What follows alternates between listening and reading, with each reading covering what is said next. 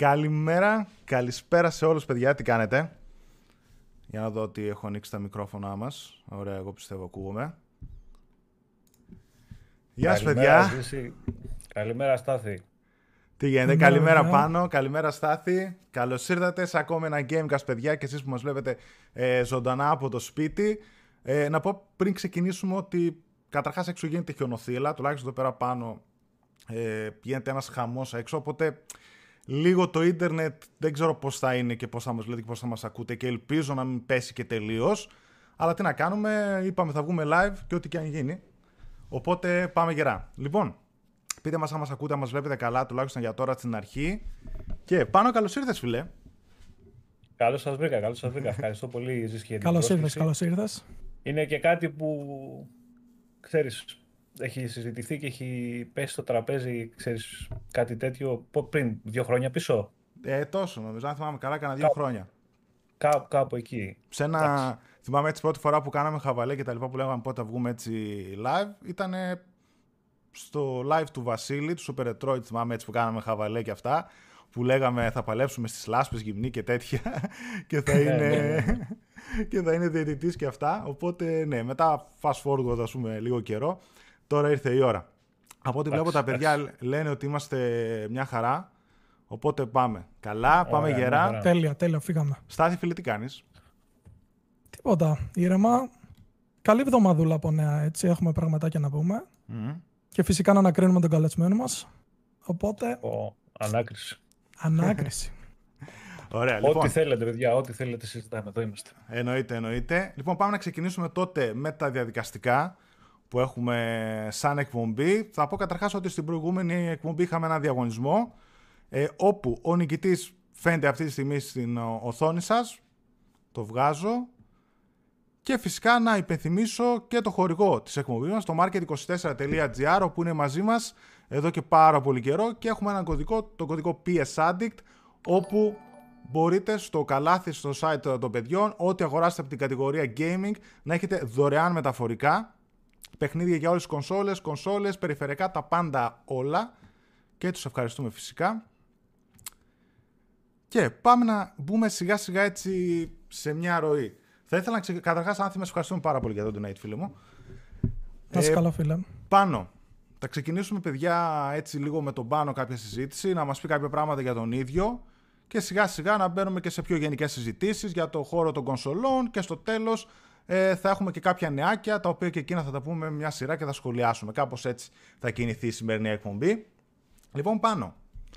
Καταρχάς, θέλω να μου πεις πώ πώς ξεκίνησε η ασχολία σου με το gaming; Δηλαδή, από τι ξεκίνησες, ποια ήταν η αφορμή, ποιες κονσόλες πέρασαν από τα χέρια σου για να φτάσουμε στο σήμερα; Liquid Soul μας, ευχαριστούμε λοιπόν, φίλε. Θα το πάμε λίγο ζήσει, θα το πάμε λίγο fast forward την όλη ιστορία, γιατί άμα πάμε τώρα 30 κάτι χρόνια πίσω, Όπως θες. Δεν, μας φτάνει, δεν μας φτάνει το, το cast. Λοιπόν, εγώ όπως πάρα πολύ, πιστεύω στη, στην ηλικία τη δική μου τουλάχιστον, ξεκίνησα με ένα Atari 2600. Το κλασικό Atari 2600, το οποίο το 86 αν θυμάμαι καλά. Ε, και για να μην τα πολυλογώ, ε, από οτιδήποτε έχει κυκλοφορήσει τουλάχιστον στην Ελλάδα και στην, και στην Ευρώπη γενικότερα δεν έπιασα στα χέρια μου την εποχή που κυκλοφόρησε Gamecube και Dreamcast. Mm. Αυτά τα δύο. Για την εποχή αυτή ασχολιόμαι πιο πολύ με το PC και είχα αφήσει λίγο τις κονσόλες στην άκρη και γι' αυτό δεν τις, ε, ξέρεις, δεν τις έπιασα πολύ στα χέρια μου, δεν ε, ασχολήθηκα ιδιαίτερα τότε. Βέβαια μετά ήρθανε τι δοκίμασα, έπαιξα κάποια παιχνιδάκια που έπρεπε, αλλά μέχρι εκεί. Ε, εντάξει, τι, τι να πούμε τώρα για αυτά. Οι πιο μεγάλες στιγμές νομίζω όπως ολονών που ασχολήθηκαν με αυτά είναι ε, Mega Drive, Super Nintendo, από εκεί έγινα τα BAM, ε, PlayStation, Xbox. Δηλαδή τα, οι, οι, δύο μεγάλες ε, για μένα εποχές ήταν αυτές. Ήταν η εποχή του, Nintendo, του Super Nintendo και του Mega Drive που γινόταν και ένα μακελιό γενικότερα τότε στις παρέες, σχολεία κτλ. Να. Και η εποχή του PS, ες, του PlayStation, η οποίο, το οποίο ήταν κυρίαρχο τότε, βγήκε και άλλαξε τα, τα πάντα. Το πρώτο PlayStation δεν κυκλοφόρησε και Να σου πω και ότι εγώ το πρώτο το είχα πάρει, είχα πάρει και Ιαπωνέζικη έκδοση που είχε το καλώδιο του ρεύματος ενσωματωμένο μέσα. Να, ναι, και σωστά. έρθει, το, και το οποίο δουλεύει μέχρι σήμερα κάπου σε ένα σπίτι που το έχουν, να ξέρεις. ε, εντάξει, δεν συζητάμε τώρα. Το μιλάμε για, για επανάσταση. επανάσταση. Αυτό που έκανε τότε το, το PlayStation και με, με, τα παιχνίδια που είχε και με τους τίτλους που έφερε και με αυτά ήταν, ήταν τρομερό. τρομερό. Πάνω και, θέλω και, να Και γι' θέλω αυτό να και έχει πεις... μείνει μέχρι σήμερα. Νομίζω ότι το boost που έδωσε και αυτό ναι. που άφησε τότε το πρώτο PlayStation ε, ακόμα συνοδεύει και το brand της Sony και αυτό είναι που του έδωσε τις βάσεις αυτές ώστε να φτάσει εδώ που έχει φτάσει σήμερα. Ε, ναι, γιατί τα πιτσίρια... Πάνω, να, να πω εγώ. Ναι, πες Στάθη, πες Στάθη. OK. Okay. Ε, θέλω να μοιραστείς μαζί μας τρεις εμπειρίες της τότε εποχής που λες δεν γίνεται. Δηλαδή δεν υπάρχει αυτό που βλέπω εδώ. Δεν υπάρχει αυτό που βλέπω. Που λες, εδώ είμαστε. Ερωτεύτηκα το χώρο των video games. Λοιπόν, θα πω όχι τρεις, θα πω τέσσερις. Τέλεια. Ε, πρώτο ήταν το Super Mario Bros. 3 στο NES, το οποίο τώρα εντάξει και πολύ μικρό το σε ηλικία ε, χάζεψα, χάζευα με αυτό που έβλεπα. Ε, αμέσως μετά ήταν το Alien vs Predator στο Jaguar, αυτό το έχω δει μονάχα. Α, στο άμα το δεις τώρα δεν και είναι. εγώ έτσι. Α, ναι. Εγώ, παιδιά, έτυχε και το είδα γιατί δεν ψάχνω τα παιχνίδια τα retro. Από ό,τι έχω παίξει παλιότερα θέλω να μένω με τις εικόνες και τις αναμνήσεις που είχα τότε. Γιατί αν το δω τώρα, ξέρεις ότι ναι, θα ξενερώ. Ναι. Θα δεις και πεις αυτό ήτανε. Ναι. Ε, Σου χαλάει το λίγο κατά λάθος, προ... Ναι, ναι, ναι, το, το είδα κατά λάθος πρόσφατα και λέω, Όχι, ρε φίλε. Λέω. Αυτό ήταν, έτσι ήταν το παιχνίδι αυτό. Και ήταν έτσι. Τέλος πάντων, αυτό λόγω της αληθοφάνειας που είχε μέσα και του, του gameplay, το οποίο ήταν πάρα πολύ ωραίο. Ε, Virtua Fighter. Καλά, ναι. Το οποίο το είδα σε, σε μια βιτρίνα, σε ένα πολύ κατάστημα που έπαιζε και έκατσα γύρω στις 2-2,5 ώρες και κοίταγα απλά την οθόνη. Και άλλα δύο θα πω. Άλλα δύο. Όχι, μάλλον θα πω άλλο ένα. Ο άλλο ένα θα πω γιατί εντάξει. Που είναι τα, τα, τα πιο έτσι σημαντικά. Και Donkey Kong Country. Α, επίσης ήταν σταθμός και αυτό τότε. Ειδικά στη μάχη. Και αυτό παίζεται πολύ εύκολα και σήμερα έτσι. Δηλαδή άνετα, timeless άνετα, art style έχει. Άνετα, άνετα, άνετα. Εσύ, εμείς είχαμε φάει κόλλημα, φαντάζομαι, τον Donkey Kong στο Game Boy. Που ήταν, ας πούμε, 100 κλάσεις κατώτερο, έτσι. Ναι, ναι, ναι. Σε ναι. γραφικά και σε animation και σε ιστορία. Και όμως το θεωρούσαμε ότι ήταν από τα καλύτερα παιχνίδια που είχαμε παίξει, έτσι. Που να είχε Super Nintendo τότε και να έβαζες αυτό που είχε πίσω pre-render γραφικά και τέτοια και έλεγες τώρα τι γίνεται εδώ πέρα, ας πούμε. Χαμός. Εντάξει, ωραία. Άρα στην ουσία μιλάμε για δυνατές ανάμνησει παιχνίδια. Εντάξει, ήταν και αυτό το Alien vs Predator πρωτότυπο, γιατί και εγώ το έχω δει μόνο σε βιντεάκι. Ήταν όντως καλή παραγωγή. Δηλαδή για, για την εποχή, τα δεδομένα του Jaguar. Του, μπράβο για την εποχή του. Ήταν κάτι εξωπραγματικό. Αλλά ξέρεις, να το δεις την εποχή που βγήκε με βάση του τι κυκλοφορεί γύρω-γύρω και ήταν πολύ ωραίο. Ήταν πολύ ωραίο. Δηλαδή, τουλάχιστον μου είχε κάνει εμένα εντύπωση. Δεν ξέρω. Μπορεί σε κάποιον άλλο να μην άρεσε. Εμένα με είχε αφήσει άφωνο το συγκεκριμένο. Η ατμόσφαιρα ειδικότερα. Θυμήθηκα μια ιστορία μικρή βέβαια, αλλά έτσι και εγώ πιτσιρκάς. Γενικά εγώ ας πούμε NES, Super Nintendo μόνο σε κάτι φιλαράκι και εκεί να ξέρεις από τη Γερμανία και αυτά σου τα φέρνανε. Θυμάμαι ένας από το Βέλγιο ήταν που είχε Super Nintendo και ένας άλλο παιδί φίλος μου από τη Γερμανία που έφερε το Nintendo. Ας πούμε, αυτά. Jaguar κανένας. Και θυμάμαι Jaguar τα είχα πετύχει σε φάση που πρέπει να είχαν ήδη πατώσει και να ξεπουλούσα παντού σε φάση λαϊκή, πανηγύρι, κάπως έτσι, μια εμποροπανήγυρη που γίνεται εδώ πέρα πάνω. Και ήταν ένας πάγκος που είχε από πίσω τοίχο, ρε παιδί μου, τα Jaguar, ξέρω εγώ. και, τα έδινε τίποτα, ε, του πεταματού. Τα έδινε, κοίτα, δεν, ήταν, δεν, θυμα, δεν μπορώ να θυμηθώ πόσο τα έδινε. Δεν ήταν και του πεταματού, γιατί νομίζω πέραν τα έδινε κανέναν τύπου 40.000 δραχμές, έτσι. Mm. Ε, που, OK, okay, για κονσόλα ας πούμε, ήταν πολύ χαμηλά, αλλά εντάξει. Α, ήταν όσο ήταν δύο παιχνίδια ας πούμε, του Super Nintendo, φαντάσου. Α, θυμάμαι τότε που μου έκανε πολύ εντύπωση. Τα πουλούσαν προφανώς κάποιος το ξεφορτωνόταν. Εντάξει, είχε παιχνιδάκια να παίξει. Δηλαδή και εμένα μου άρεσε πάρα πολύ η κονσόλα γενικότερα συγκεκριμένη και ε, το χειριστήριό της μου άρεσε που ήταν έτσι μεγάλο ρε παιδί μου το ένιωθες και είχε και κάποια ε, έξυπνα πράγματα πάνω τα οποία έβαζες σαν πλακέτε πάνω στα κουμπιά τα πολλά που είχε και σου έδειχνε ξέρεις, ε, τις λειτουργίες του κάθε κουμπιού με διάφορα templates που είχαν πάνω. Είχε κάποια έξυπνα πράγματα. Ήταν δυνατό μηχάνημα για την εποχή του. Απλά έπεσε και αυτό στη λούπα ότι δεν το εκμεταλλεύτηκαν οι εταιρείες όπως θα έπρεπε. Δεν είχε τα Conex η Atari τότε να το λειτουργήσει όπως θα έπρεπε. Εντάξει, έβγαλε κάποια παιχνιδάκια και πέρασε και αυτό στην ιστορία. Ναι, όντως. Πέρασε και δεν ακούμπησε λίγο θα λέγαμε. Ναι, ναι, ναι, αλλά ναι. σε ε, Στην ουσία δεν ακούμπησε. Ναι. Δεν ακούμπησε, δεν ακούμπησε. Και ήταν και το τέλος της Atari, τουλάχιστον μέχρι σήμερα που έχει βγάλει ένα, δεν ξέρω το έχεις δει, ένα Atari VCS. Ε, Τέλος πάντων, πάλι σαν τα ρετρό παλιά, σαν κονσόλα. Σε μια τιμή όμως ε, εξωπραγματική, αν θυμάμαι καλά. Έτσι, ναι, ναι. δηλαδή... Και Εντάξει, παιδιά, αυτά είναι τα σημάδια των καιρών τώρα. Ναι, ναι, σημάδια των καιρών. Τα σημάδια των καιρών δεν είναι για ούτε να κάνουμε το gaming καλύτερο, ούτε να προσφέρουμε τίποτα. Είναι μπα και τσιμπήσουμε κανένα ψηλό από εκεί, γιατί είναι πλέον της μόδας αυτό. Ναι, Εγώ τέτοιες κινήσεις γενικά ε, μακριά από όλους όμως. Τα μίνι. Δεν, θέλω. Γενικότερα που έχουν βγει. Δεν, τα, δεν τίμησες κανένα, ξέρω εγώ. Όχι, όχι, κανένα και ούτε πρόκειται να τιμήσω. Δηλαδή, ακόμα και η Microsoft που ακουγόταν κάποια στιγμή να βγάλει ένα Xbox, ξέρεις το. Ναι, καλή το φάση. Πιο ναι, μικρό ναι. γι' αυτό.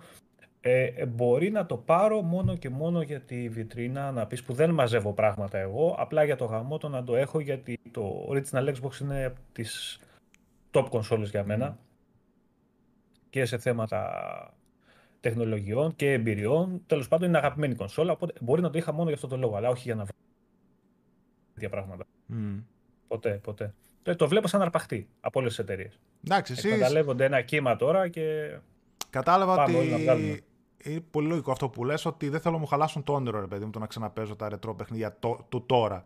Αν δεις κάποιο όχι, όχι, όχι, remaster, remake, ας πούμε, κάποιο αγαπημένο σου παιχνίδιο. Άλλο αυτό, κοιτά να δεις. Ε, και remaster έχω παίξει και remake έχω παίξει. Εννοείται ότι προτιμώ τα remake.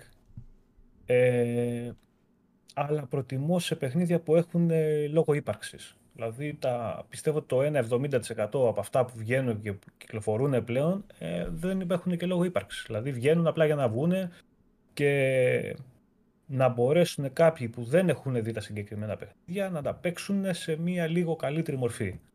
Μέχρι εκεί. Ε, ας πούμε το, το Prince of Persia τώρα το, ναι, ναι, το remake και να βάλετε και να βάλετε. Ε, εντάξει, δεν το λες και remake αυτό. Ναι, εντάξει, τέλος πάντων. Αυτό... D-make. D-make. κάνει, κάνει μπαμ αυτό, παιδιά, ότι είναι αρπαχτή. Αυτό το ναι, πράγμα. Ναι. Πάμε Ή ας πούμε το Crisis, έτσι. Το Crysis Remaster που βγήκε. Το οποίο θα είχε και Ray Tracing μέσα πάνω θεμά τους. Α, ναι, και software Ray Tracing, δεν λέγανε. Ναι, ναι, ναι. ναι. Που θα έτρεχε στο PlayStation 4 ναι. και στο Xbox One και αυτά. Ναι, ναι. Ε, όλα αυτά, παιδιά, είναι να αρπάξουμε με πολύ λίγο κόστος και πολύ λίγη δουλειά ό,τι μπορέσουμε από mm. τους gamers. Εγώ δεν μου αρέσει αυτό το πράγμα. Βέβαια, το καταλαβαίνω από τις εταιρείες έχει, έχει λογική η κίνηση αυτή. Δεν τα τιμώ εγώ. Δηλαδή, περνάνε. Το... Εκτός και είναι κάποιο παιχνίδι, παιδιά, το οποίο είναι πάρα πολύ αγαπημένο και πω ότι... Α, ήθελα να το ξαναπαίξω αυτό, το οποίο είναι σπάνια. Ας πούμε το Mass Effect Trilogy που βγαίνει τώρα. Να, είδες τώρα τι μου κάνεις εσύ. Ε, το Mass Effect θα το ξανάπαιζα και χωρίς ε, remake ή remaster, ξέρω εγώ. Ε, είναι, είναι αγαπημένη σειρά, τις πιο αγαπημένες σειρές. Να. Και δεν νομίζω ότι κάποιος που θέλει να ζει στην εμπειρία του Mass Effect χρειάζεται να περιμένει τα remaster. Δηλαδή τώρα αν βάλει και την παίξει την τριλογία θα τα ευχαριστηθεί πιστεύω το ίδιο. Κοίτα, το δεν, θα πάρει κάτι καινούριο. Εγώ το πρώτο που έπαιξα... Εγώ που δεν τα έχω παίξει, ας πούμε, περιμένω για τότε. Γιατί έχω δει ότι στο ένα τουλάχιστον έχουν ναι, αλλάξει ναι. πραγματάκια. Και το ένα είναι και το μόνο που είναι λίγο γερασμένο παραπάνω, ας πούμε. Δηλαδή, Αυτό, ναι, τα άλλα παίζονται πολύ άνετα. Εγώ που το έβαλα, ας πούμε, στο One ήταν. Εντάξει, φαινόταν, είπα μου, γερασμένο το Mass Effect το 1. Μα, μα να σου πω, μην νομίζω ότι θα δεις κάτι τελείως διαφορετικό οπτικά στο remaster. Ναι, είδα, το ίδιο πράγμα θα είναι, ναι, απλά ναι. θα έχει ε, κάποιους, ε, κάποιες διαφορές μηχανισμούς, το οποίο ίσως να το κάνουν πιο ευκολόπαικτο για τους νέους παίκτες, γιατί το ένα ειδικότερα έχει πολύ tactical μέσα. Ναι, ναι, το, αυτό το πρόσεξα εγώ. Ενώ το 2 έγινε πιο action. Μπράβο. Το, το πρώτο ε, είναι λίγο διαφορετικής λογικής παιχνίδι και θέλει πιο πολύ ε, ενασχόληση και με τα skills και με το team σου και, και, και είναι πιο αργό λίγο παιχνίδι. Ε, προφανώς θέλουν να το κάνουν και αυτό λίγο μοντέρνο, λίγο γρήγορο, δεν ξέρω, θα δούμε γιατί λένε για αλλαγές χειρισμό, σκόπευση, εντάξει που η σκόπευση είναι σημαντικό. Ε, θα δούμε, θα δούμε. Θα δούμε. Πάντως εγώ πιστεύω ότι όποιος ξεκινήσει τώρα να τα παίζει τα παιχνίδια δεν θα χάσει κάτι. Ναι. Δεν θα χάσει κάτι σημαντικό τουλάχιστον. Όπως άλλα remake ξέρω, που έχουμε δει, ας πούμε, που τα Καλά, ειδικά και σε έναν υπολογιστή που είναι ικανός, ξέρω εγώ, υπάρχουν και. Ναι, καλά, πόσοι τρόποι να το κάνεις να λάμψει, έτσι. Ναι, ναι, ναι. ναι.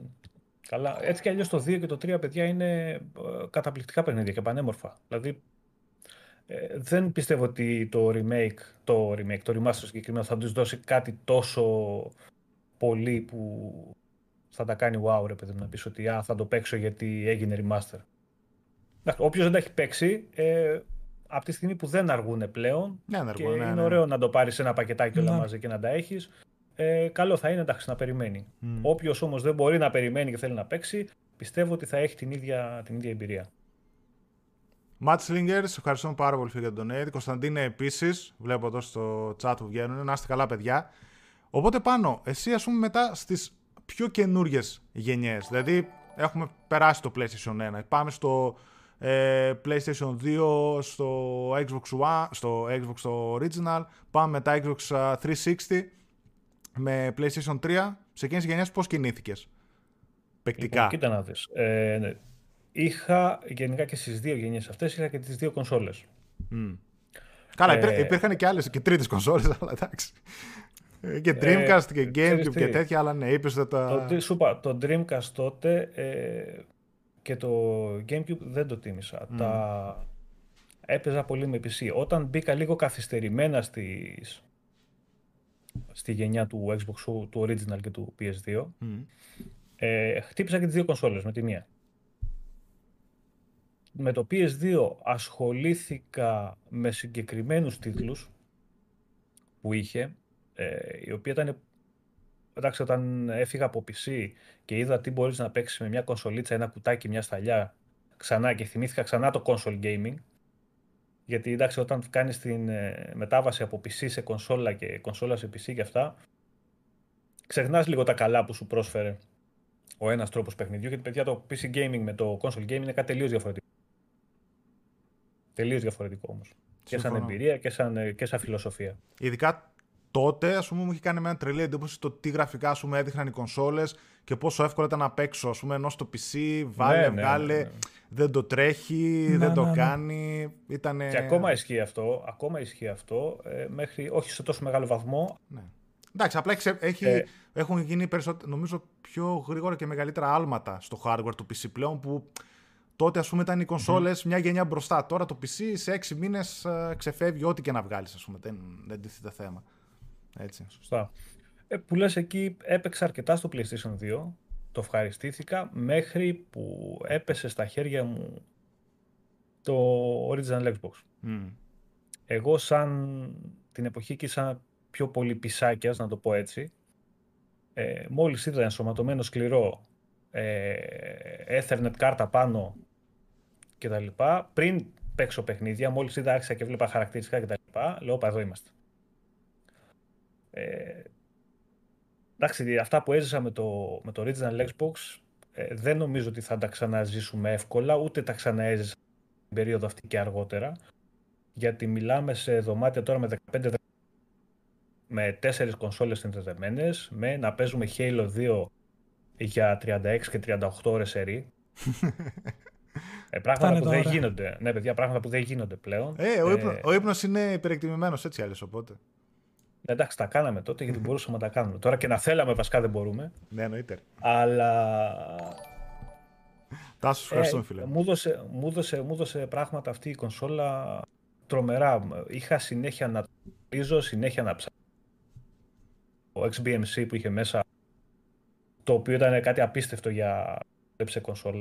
Μιλάμε για το Xbox Media Center που υπήρχε ενσωματωμένο. Το σημερινό κόντι, και εγώ τότε έτσι είχα με το Original Xbox, πολύ μόντα. Και ειδικά αυτό με το XBMC, τότε μου έχει φανεί αξιοπραγματικό το ότι υπήρχε κάτι τόσο ωραίο ενσωματωμένο σε μια ναι, ναι, ναι. Άρχισα μετά με μόντες με κονσόλες με, με, με, και επειδή είχε τόσο ψάξιμο και τόσο ενασχόληση, το PS2 είχε πάει στην άκρη και από εκεί ξεκίνησε παιδιά και η αγάπη για το Xbox. Δηλαδή από τότε εγώ ήμουνα ταχμένος. Ε, εντάξει, τι να πω, για το Original Halo, όταν το παίξαμε ειδικά το πρώτο, ε, ήταν κάτι, κάτι απίστευτο.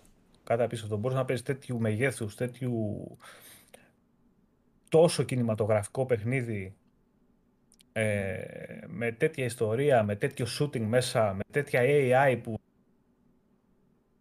και η AI που είχε Halo σε σχέση με τα υπόλοιπα παιχνίδια που κυκλοφορούσαν. Ε, και Ακόμα και σήμερα η AI, που δημιούργησε το πρώτο Halo έτσι είναι απίστευτη ναι, για τα σημερινά στάνταρ. Έβαλε, έβαλε τις βάσεις ώστε να πάνε όλοι μετά σιγά σιγά και να χτίσουν. Καλά δεν το έχουν κάνει και πολύ αυτό βέβαια. Αλλά πρέπει να είναι σαν σημείο αναφοράς σε ό,τι έχει να κάνει με την AI στα, στα παιχνίδια. Είναι, είναι, ήταν τρομερό αυτό που είχαν φτιάξει. Και στα controllers επίσης, στα shooters σε κονσόλα. Ναι, ναι, ναι, ναι, ναι. Και άλλα πράγματα. Είχε, είχε πολλά. Και μετά είχε με το Halo 2 το, το BAM, το τρελό που είναι με το multi εννοείται, έτσι. Εντάξει, εκεί είχε. Πανηγύρι. Πώς, δεν, θυμάμαι, δεν θυμάμαι πόσα χρόνια είχε κρατήσει, είχαν κρατήσει τους σερβερς ανοιχτούς. Ναι. Που, ξέρετε, Ήταν μερικά άτομα μέσα. Για, Ήταν μερικά άτομα μέσα για να κλείσει ο σερβερ, Για να κλείσει ο σερβερ, παιδιά πρέπει να είναι, πάει 0 connection πάνω. Και ήταν, παίζανε με βάρδιες και με πρόγραμμα και, και πόσα, δύο-τρία χρόνια νομίζω, ώστε να αποσυνδεθεί, να μείνει έστω πάντα ένας συνδεδεμένος, να μην σερβερ. Ναι. Και παίζανε. Εντάξει, Θυμά... τρελά πράγματα. Θυμάμαι που είχε μείνει ένας έτσι επίτηδες που έμεινε τελευταίο στο Μοεκανόν εκεί πέρα μέχρι να α, κλείσει ο σερβερ και να κάνει. Ε, το θυμάμαι πολύ καλά το Halo και το 1 και το 2 γιατί και εγώ τα έζησα. Και πρόσφατα μάλιστα διάβαζα και ένα αφιέρωμα για το Halo 2 και όλη τη, το χαμό που έκανε τότε και εντάξει είναι εξωπραγματικό ας πούμε, δεν το συζητώ. Και είναι ότι μετά και το Halo 3 που ήρθε στο 360. Οπότε... Ναι, ναι, ναι. Ε, ε, κοίτα, μετά από αυτό εγώ ήμουνα ότι day one πάμε για Xbox 360. Δεν με ενδιαφέρει τι θα κάνει, τι, τι θα δώσει, τι θα παίζει, τι δεν θα παίζει. Mm. Ε, Βέβαια τα Day One πήρα και τα δύο, και PS3 και, και 360. Α, ναι. Εντάξει. Ναι, ναι, ναι. ναι. Ε, έπαιξα PS3, έπαιξα πάρα πολύ. Mm. Έπαιξα πάρα πολύ. Και επειδή, εντάξει και το λέω και δεν τρέπομαι κιόλας, εγώ το 360 το έσπασα σχετικά πολύ γρήγορα. Ναι, εγώ μόλις το γιατί, με τις, γιατί με τις μόντες που ήμασταν μέσα στα, με, ε, λόγω του original Xbox, ήμασταν ψαχμένοι, είχαμε γίνει expert στο θέμα. Ε, τη δεύτερη μέρα νομίζω ήταν τυπαρισμένο το, το 360.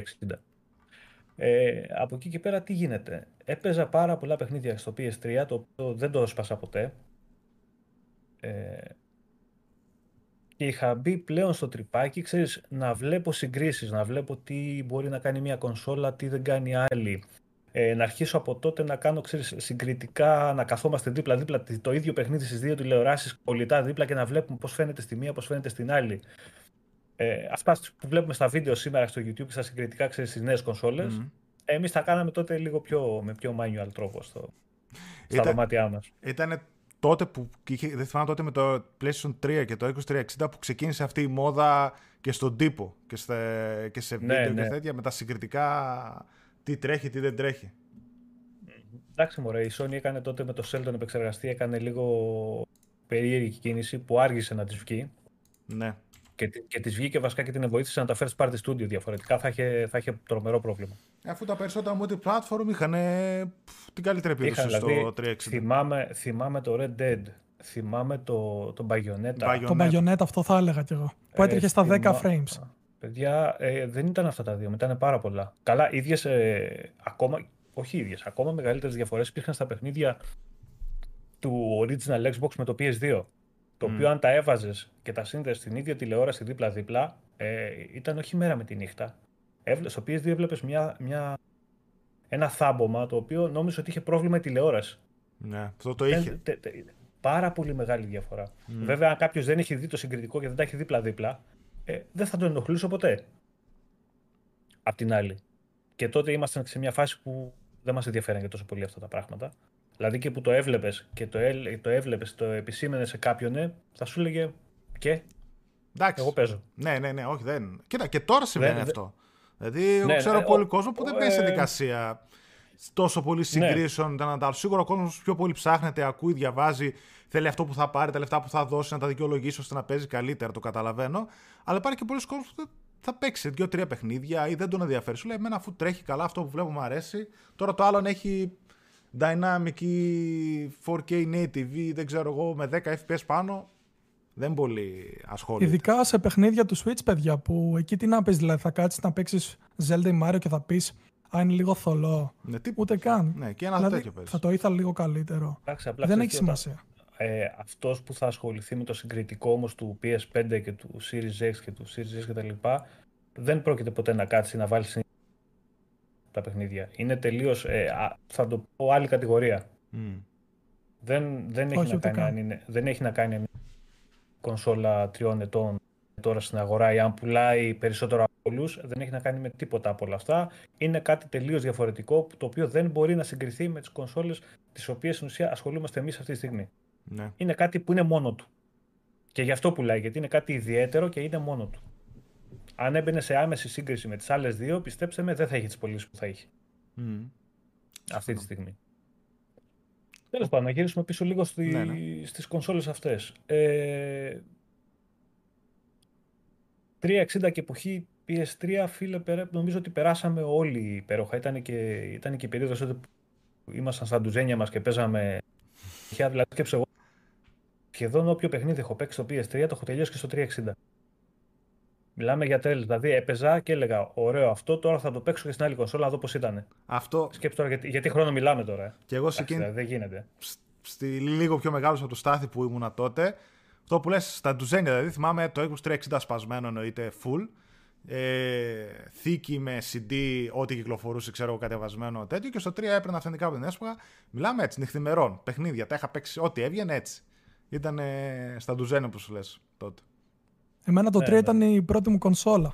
Να φανταστείτε. Και δηλαδή, Ψυχούλα. θυμάμαι είχα πάρει το Motorstorm, Ναι, το ναι. Motorstorm και το Tomb Raider Underworld και λέω, κάτσε, τι γραφικά είναι αυτά, αν είναι δυνατόν δηλαδή.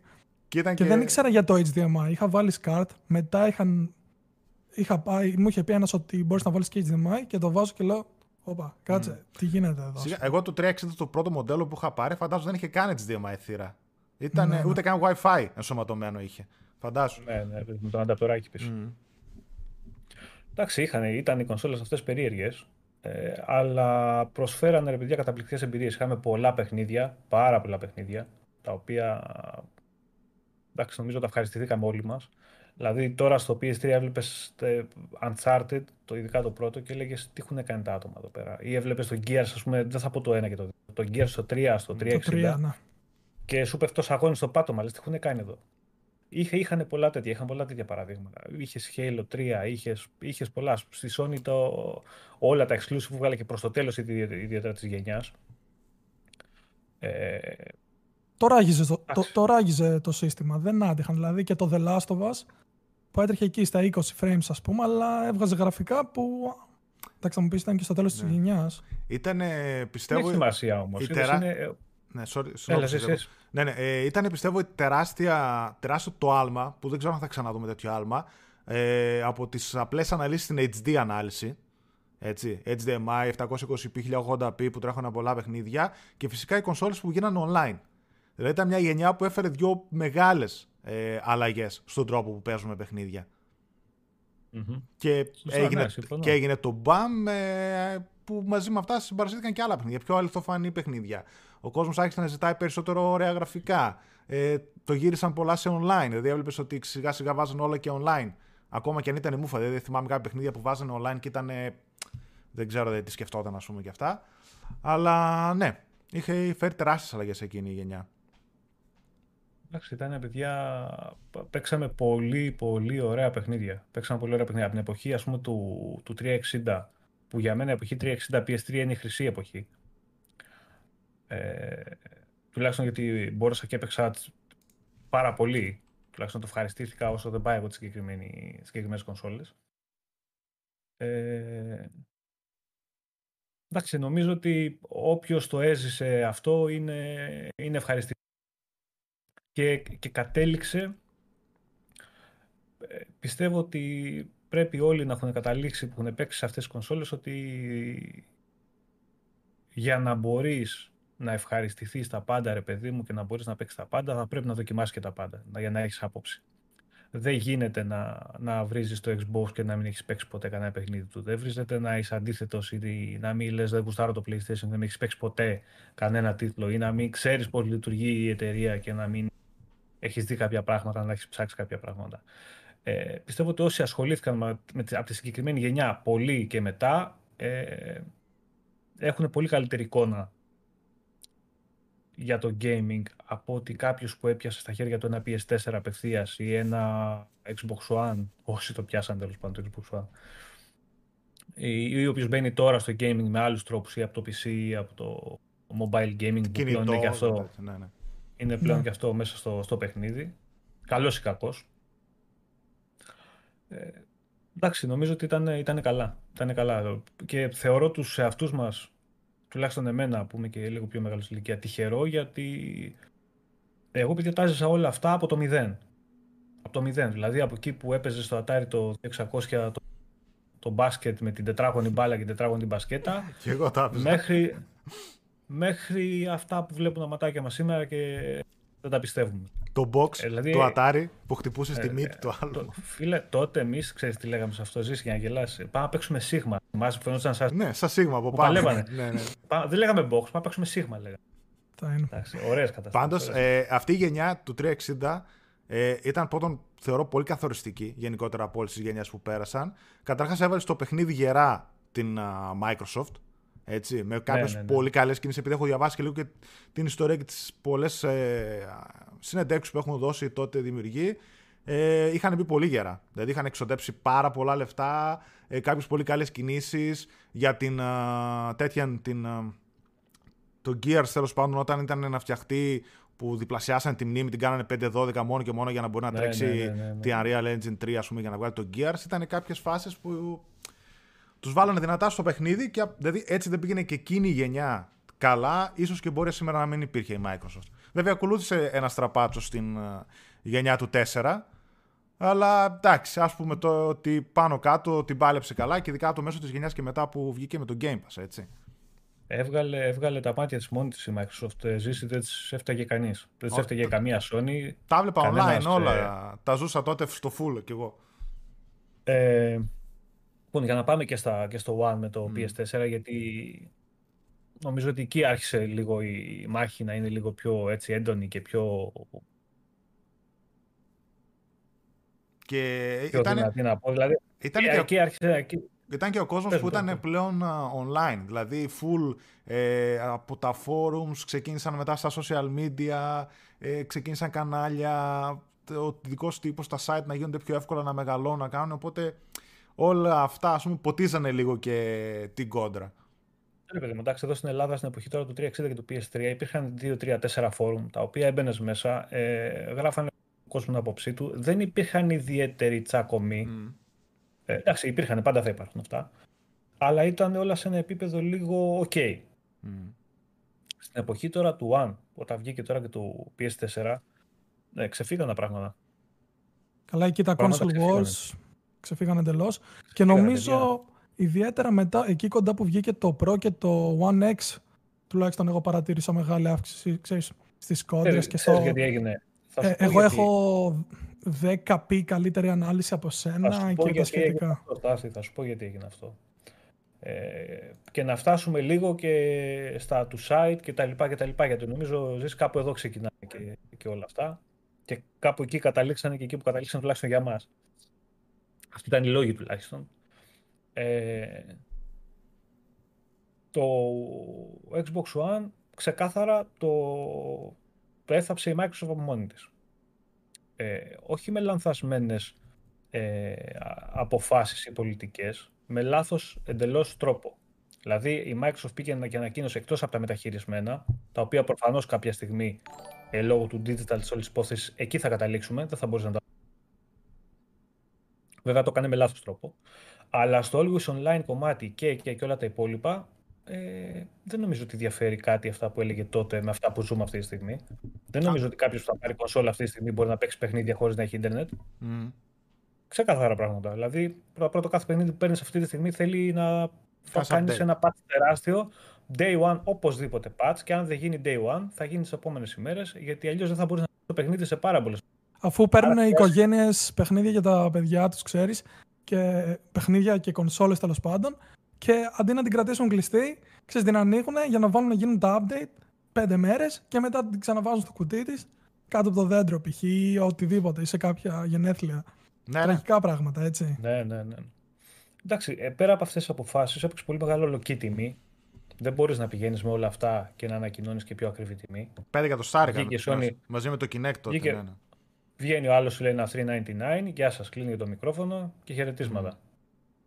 Έτσι Ναι, πάει. ρε. Έτσι, Και η νομίζω, Microsoft- η- αν θυμάμαι καλά, η Sony είχε πει ότι θα είχε 8 GB RAM μέσα το PS4 και μετά το άλλαξε σε 16. Κάτι τέτοιο πρέπει να έχει γίνει. Όχι, δεν είχε 16. Δεν το θυμάμαι. Δεν το είχε... θυμάμαι. Δεν Ναι. είχε 16. Όχι, όχι, δεν είχε 16 μέσα το Α, είχε PlayStation 4. 16. Νομίζω είχε 8. Και ήταν να έχει 6 και το έκαναν 8. Κάπως και εκείνοι, αλλά κάνανε κα- μια αλλαγή στο τέλος. Πάντως το θυμάμαι αυτά πάνω πολύ καλά γιατί τα έβλεπα live. Όλα τότε σου Ναι, ναι, ήταν ναι, ναι. στο peak που ασχολιόμουν με κονσόλες, αγόραζα, έπαιζα παιχνίδια για αυτά. Και τα έβλεπα live, δεν θυμάμαι ακόμα τις αντιδράσεις της Microsoft που έβλεπα την E3. δι- Αυτά μου λείπουν μόνο από την E3, τώρα που δεν Ναι, γίνεται ναι, και δεν έχει αυτές τις press conference. Και μετά που έβγαινε η Sony και σου έλεγε Α, αυτοί πέντε, εμείς τέσσερα εκατοστάρικα, ξέρω εγώ. Ναι, Αυτοί μεταχειρισμένα, εμείς το. Κάνε ράνανε, που στην ουσία και αυτό ήταν λίγο PR talk γιατί ήταν η γενιά που οι κονσόλες έτσι αλλιώς ήταν online. Απλά υπήρχε Παιδιά, μια κακοδιαχείριση το market- λίγο του marketing από τη Microsoft. Δηλαδή βγαίνανε και το ρωτούσαν. Πολύ, πολύ, πολύ, πολύ. Ο Matrix τότε, παιδιά, έκανε. Το Matrix, απίστευτα. μπράβο. Και, δεν- και δεν ήταν μόνο αυτό. δεν ήταν μόνο αυτός. Ήταν και Καλά. άτομα από τη Microsoft οι οποίοι ε, σκοτωνόντουσαν στο Twitter με κόσμο και τους λέγανε τώρα επίσημα στελέχη του Xbox και τους λέγανε έλεγε άλλος είμαι στο τάδε περιοχή του Τέξας και έχω διακοπές ρεύματος. Πώς θα παίξω εγώ αφού... Και δεν έχω ίντερνετ. Και λέει αφού δεν έχεις ίντερνετ τι θες την κονσόλα; Ναι, Θυμάμαι είχε είχε- πει αν δεν είχε- έχεις είχε- ίντερνετ, αν δεν έχετε ίντερνετ, πάρτε 360. ναι, ναι. Σε ναι. δήλωση.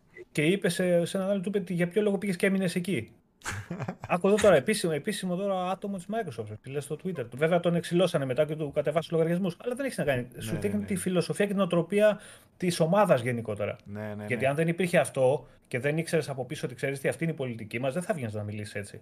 Ναι, ναι, ναι. Όχι, ήταν. Ήταν, ήταν τραγικό το, ο τρόπος που το κάνανε. Ε, και συνεχίζαν να λειτουργούν με μια ε, έτσι πολύ κακή νοοτροπία στην οποία έβλεπες ότι εντάξει μετρημένα τα ψωμιά τους δεν πάει άλλο μέχρι που γύρισε ο τροχός λίγο, το είδαν λίγο αλλιώς και ανέλαβε ο Spencer και, και δεν γύρισε ο τροχός γιατί ανέλαβε ο Spencer έτυχε να αναλάβει ο Spencer και γύρισε ο τροχός Μμ. Γιατί αυτός ήταν που έπεισε τη, τη Microsoft και τα μεγάλα αφεντικά της Microsoft. Όπα, κοιτάτε να δείτε. Βλέπετε τι κάνουν οι άλλοι απέναντι. Εδώ έχει ψωμί. Ναι. Εμείς τι είμαστε χαζοί να αφήνουμε την β' να την παίρνει ένας μόνος του και να μην μπούμε σε αυτό από τη στιγμή που το χρήμα. Έχουμε το user base το οποίο με υποπροποθέσει και με πολλή δουλειά μπορούμε να το φέρουμε πίσω. Γιατί παιδιά, μην ξεχνάμε το 360 ε, το ξεπέρασε μάλλον το PS3 το 360 στο τέλος, Στο μόνο τέλος, της στο γενιάς τέλος, ναι. λόγω των ε, μεγάλων τίτλων που κυκλοφόρησε, ας πούμε, Uncharted 3, Last of Us κτλ. Ε, ήταν μπροστά σε πωλήσει το 360. Είναι πάρα πολύ σημαντικό αυτό το πράγμα. Και Xbox Live, έτσι. Που επίσης Ναι, το πόση οποίο- βάση το χρηστών οποίο- τότε. Που γινόταν, το ήταν οποίο- υπόδειγμα σαν υπηρεσία, έτσι. Το οποίο, ε, για να καταλάβουμε γιατί συζητάμε και το πόσο σημαντικές ήταν οι υπηρεσίες που πρόσφερε τότε το Live, ε, το PS3 είχε δωρεάν ίντερνετ και online multiplayer, δεν πλήρωνες πουθενά σε τίποτα και σε κανένα. Και δεν υπήρχε ένας που να έχει Xbox και να λέει γιατί εγώ χρειάζεται να πληρώσω. Μμ. Δηλαδή, ε, πληρώνανε γιατί κάποιο σημείο και μετά ε, πήρα και εγώ την κονσόλα μου κανονική γιατί δεν μπορούσα να παίζω με τη σπασμένη ε, Ωραία. multiplayer όπως το είχαμε φτιάξει, ναι. Ε, δίναμε τα χρήματά μας και δεν μας ένοιαζε που πληρώνουμε. Δηλαδή λέγαμε και 15 να μας πούνε, ε, πάρτε τα παιδιά, Πάρτε γιατί το, αυτό ναι. που αυτό Ήταν που τόσο παίρνω- καλά δομημένο το σύστημα που ναι, λες ήταν αξίζει. κάτι, ναι, ήταν κάτι πολύ, πολύ ε, ε, καλό σαν υπηρεσία για την εποχή του. Δηλαδή ξεχώριζε, έκανε μπαμ. Για Ε, κονσόλα ειδικά. θυμάμαι, θυμάμαι που να παίζω online, ας πούμε, και στο 3 και στο Xbox 360. Θυμάμαι π.χ. το chat, το voice chat, που στο 3 ήταν ε, μια θολούρα, μια βαβούρα, ξέρω εγώ, εκεί πέρα και στο Xbox 360 ήταν σαν να μιλάς σε κινητό, ξέρω εγώ, Ναι, δεν υπ- με δεν φίλους και με υπήρχε. τέτοια, ναι. Ήταν ε, η ποιότητα. Δεν υπήρχε. Ήταν, είχαν κάνει πολύ καλή δουλειά και, και ακόμα συνεχίζουν να κάνουν πολύ καλή δουλειά. Και αυτό είναι το, το καλό. Βέβαια θα μου πεις, ε, τώρα πλέον έχει φτάσει και η Sony και έχει προσφέρει μια πάρα πολύ καλή υπηρεσία που σε- πιστεύω ότι υπολείπεται ακόμα, τουλάχιστον αυτό το κομμάτι σε θέμα ποιότητας, αλλά τουλάχιστον δεν έχει καμία σχέση με αυτό που γινόταν στο PS3. Καμία σχέση όμως. Δηλαδή στο, στο PS4 το, ήδη τα party chat δουλεύανε πάρα πολύ καλά. Δεν είχες κανένα πρόβλημα να παίξεις παιχνίδια, γιατί στο PS3 δεν μπορούσες καν να παίξεις. Μμ. Δεν ήταν μόνο τα, τα party. ε, πλέον είναι σε πολύ καλό επίπεδο. Τέλος πάντων, αυτό που λέγαμε πώς... τώρα για το One. Ναι, α, πες για το One και πες Έλα. μετά πώς ξεκίνησε και να ασχόλησή σου έτσι μετά τον site. Ναι, κοίτα να δεις. Εγώ ε, εννοείται ότι Day One είχα πάρει ξανά PS4 το Δεκέμβρη και το, και το One όταν ήρθε, στα, όταν ήρθε στην Ελλάδα. Ε, και να απαντήσω λίγο και στον Στάθη, μάλλον να εξηγήσω λίγο πώς το βλέπω εγώ και τι πιστεύω εγώ, τι έφερε ναι. ε, όλο αυτό το χαμό με τα συγκριτικά, με τα 900p, τα 720p και, και, και, και γιατί μετά την κυκλοφορία του PS4 Pro και του One X ε, δυνάμωσε ακόμα περισσότερο αυτό. Αντί να καταλαγιάσει και να πούμε παντάξει έχουν πλέον και δύο καλές κονσόλες και πάμε να παίξουμε ένα παιχνίδι, ε, ξεκίνησε ακόμα χειρότερα ο πόλεμος. Ε, λοιπόν, όταν θυμάστε όταν είχε βγει τώρα το One ε, και το PS4, ες, το ίντερνετ είχε γεμίσει από βίντεο συγκριτικά ε, αντίστοιχα με αυτά που υπήρχαν προς το τέλος του PS3 και του 360 ε, για τα multiplatform παιχνίδια. Δηλαδή, το PS4, 1080p κρίσταλο εικόνα ωραία στα FPS, 900p το Xbox One, 720p ναι, ναι. το Xbox One. όλο αυτό και με το πέρασμα του χρόνου, με τις κινήσεις της λάθος που είχε κάνει η Microsoft, ε, δημιούργησε ένα είδος, θα, εντάξει δεν είναι έτσι ακριβώς, να το πω λίγο να το καταλάβει ο κόσμος, επειδή πήρε απότομα και πολύ γρήγορα κεφάλι το PlayStation και η Sony σε αυτή τη γενιά, ε, δημιούργησε ένα είδος bullying που στην ουσία όποιος είχε Xbox, παιδιά ήταν ο, όχι ο φτωχός συγγενής, ρε το φουκαρά, κοίτα πώς έχεις ξεπέσει και έχει ένα Xbox και παίζει. Δηλαδή ε, τον έβλεπες τον να ναι. έλεγες Ωραία, με Xbox παίζεις. Τι είναι αυτό, ξέρω εγώ, παίζει και παιχνίδια. Πάρε 5 ευρώ. Μια τέτοια φάση. Παιδί μου. ναι, πάρε 5 ευρώ. Ε, είχαμε φτάσει σε κάτι τέτοια πράγματα. Δηλαδή, που όποιος ε, είχε ρε παιδιά ένα Xbox ή είχε ζήσει το Xbox ε, σίγουρα έβλεπε τις λάθος κινήσεις που είχε κάνει η Microsoft, σίγουρα τους έβριζε γιατί λέει πώς πήρατε κάτι τόσο μεγάλο και καταφέρατε και το μικρίνατε. Αλλά απ' την άλλη, ε, μπορούσε κάλλιστα να παίξει παιχνιδάρες και πολύ καλά παιχνίδια και να απολαύσει την κονσόλα του χωρίς να μπει στη διαδικασία να συγκρίνει με κάτι άλλο. Τα συγκριτικά και το ποιος έχει το καλύτερο και το χειρότερο κτλ. ξεκίνησαν όπως το έχω δει εγώ και όπως πιστεύω ότι εγώ ότι έγινε, ε, λόγω της απότομης ε, διαφοράς που πήρε το PS4 και φυσικά εννοείται του περισσότερου κόσμου και το μεγαλύτερο user base που είχε και της δύναμης που τότε ξεκίνησε να αποκτάει τόσο πολύ το YouTube Digital Foundry και άλλα κανάλια. Ναι, ακριβώς. Το οποίο δημιούργησε ένα κύμα hate. Ε, είμαστε superior gamers εμείς εμείς είμαστε τώρα, τέλος εσείς δεν παίζετε, δεν υπάρχετε πουθενά και, και το οποίο ε, καταλαβαίνω κάποιος γιατί μπορεί να νιώσει έτσι και να το, να το πιστεύει, να το έχει στο μυαλό του έτσι, αλλά είναι τελείως λαθασμένος. Mm. Τελείως λαθασμένος. Επίσης να θυμίσω ότι το One είχε ένα πάρα πολύ δυνατό πρώτο χρόνο launch line-up τέλος πάντων. Μα, μα είχε έτσι. καλύτερα exclusive ναι. όταν κυκλοφόρησε. Ένα το ε, 4 Sony ο πρώτος χρόνος ήταν. Ε, επειδή κάνουμε ε, τώρα και ένα αφιέρωμα έτσι με, τα, με τις χρονιές τότε και τα αποκλειστικά. Ε, τον πρώτο χρόνο και μέχρι τα μέσα του δεύτερου δεν έπαιζες τίποτα. Έτσι. Έπαιζες μόνο Contrast. multiplatform και κανένα δύο-τρία. Τα οποία, OK, okay, δεν ήταν και κάτι άμα και ποσά. Ε, Infamous και Resogun, ας πούμε. Ναι, και το, το, το, το, οποίο το Resogun ήταν παιχνιδάρα. Ήταν, όχι, καλό ήταν, ναι, όντως. Το, τι είχε το Contrast, είχε τότε που είχε βγει, που ήταν από την, δεν κάνω λάθος, από την Compulsion. Ήταν την Compulsion ήταν, ναι. Μπράβο. Killzone Shadowfall είχε ε, μετά και το Knack και τα multiplatform. Το ωραίο, ωραίο, ωραίο, το Killzone ωραίο. Το Killzone και εμένα μου άρεσε, σχέση, αλλά...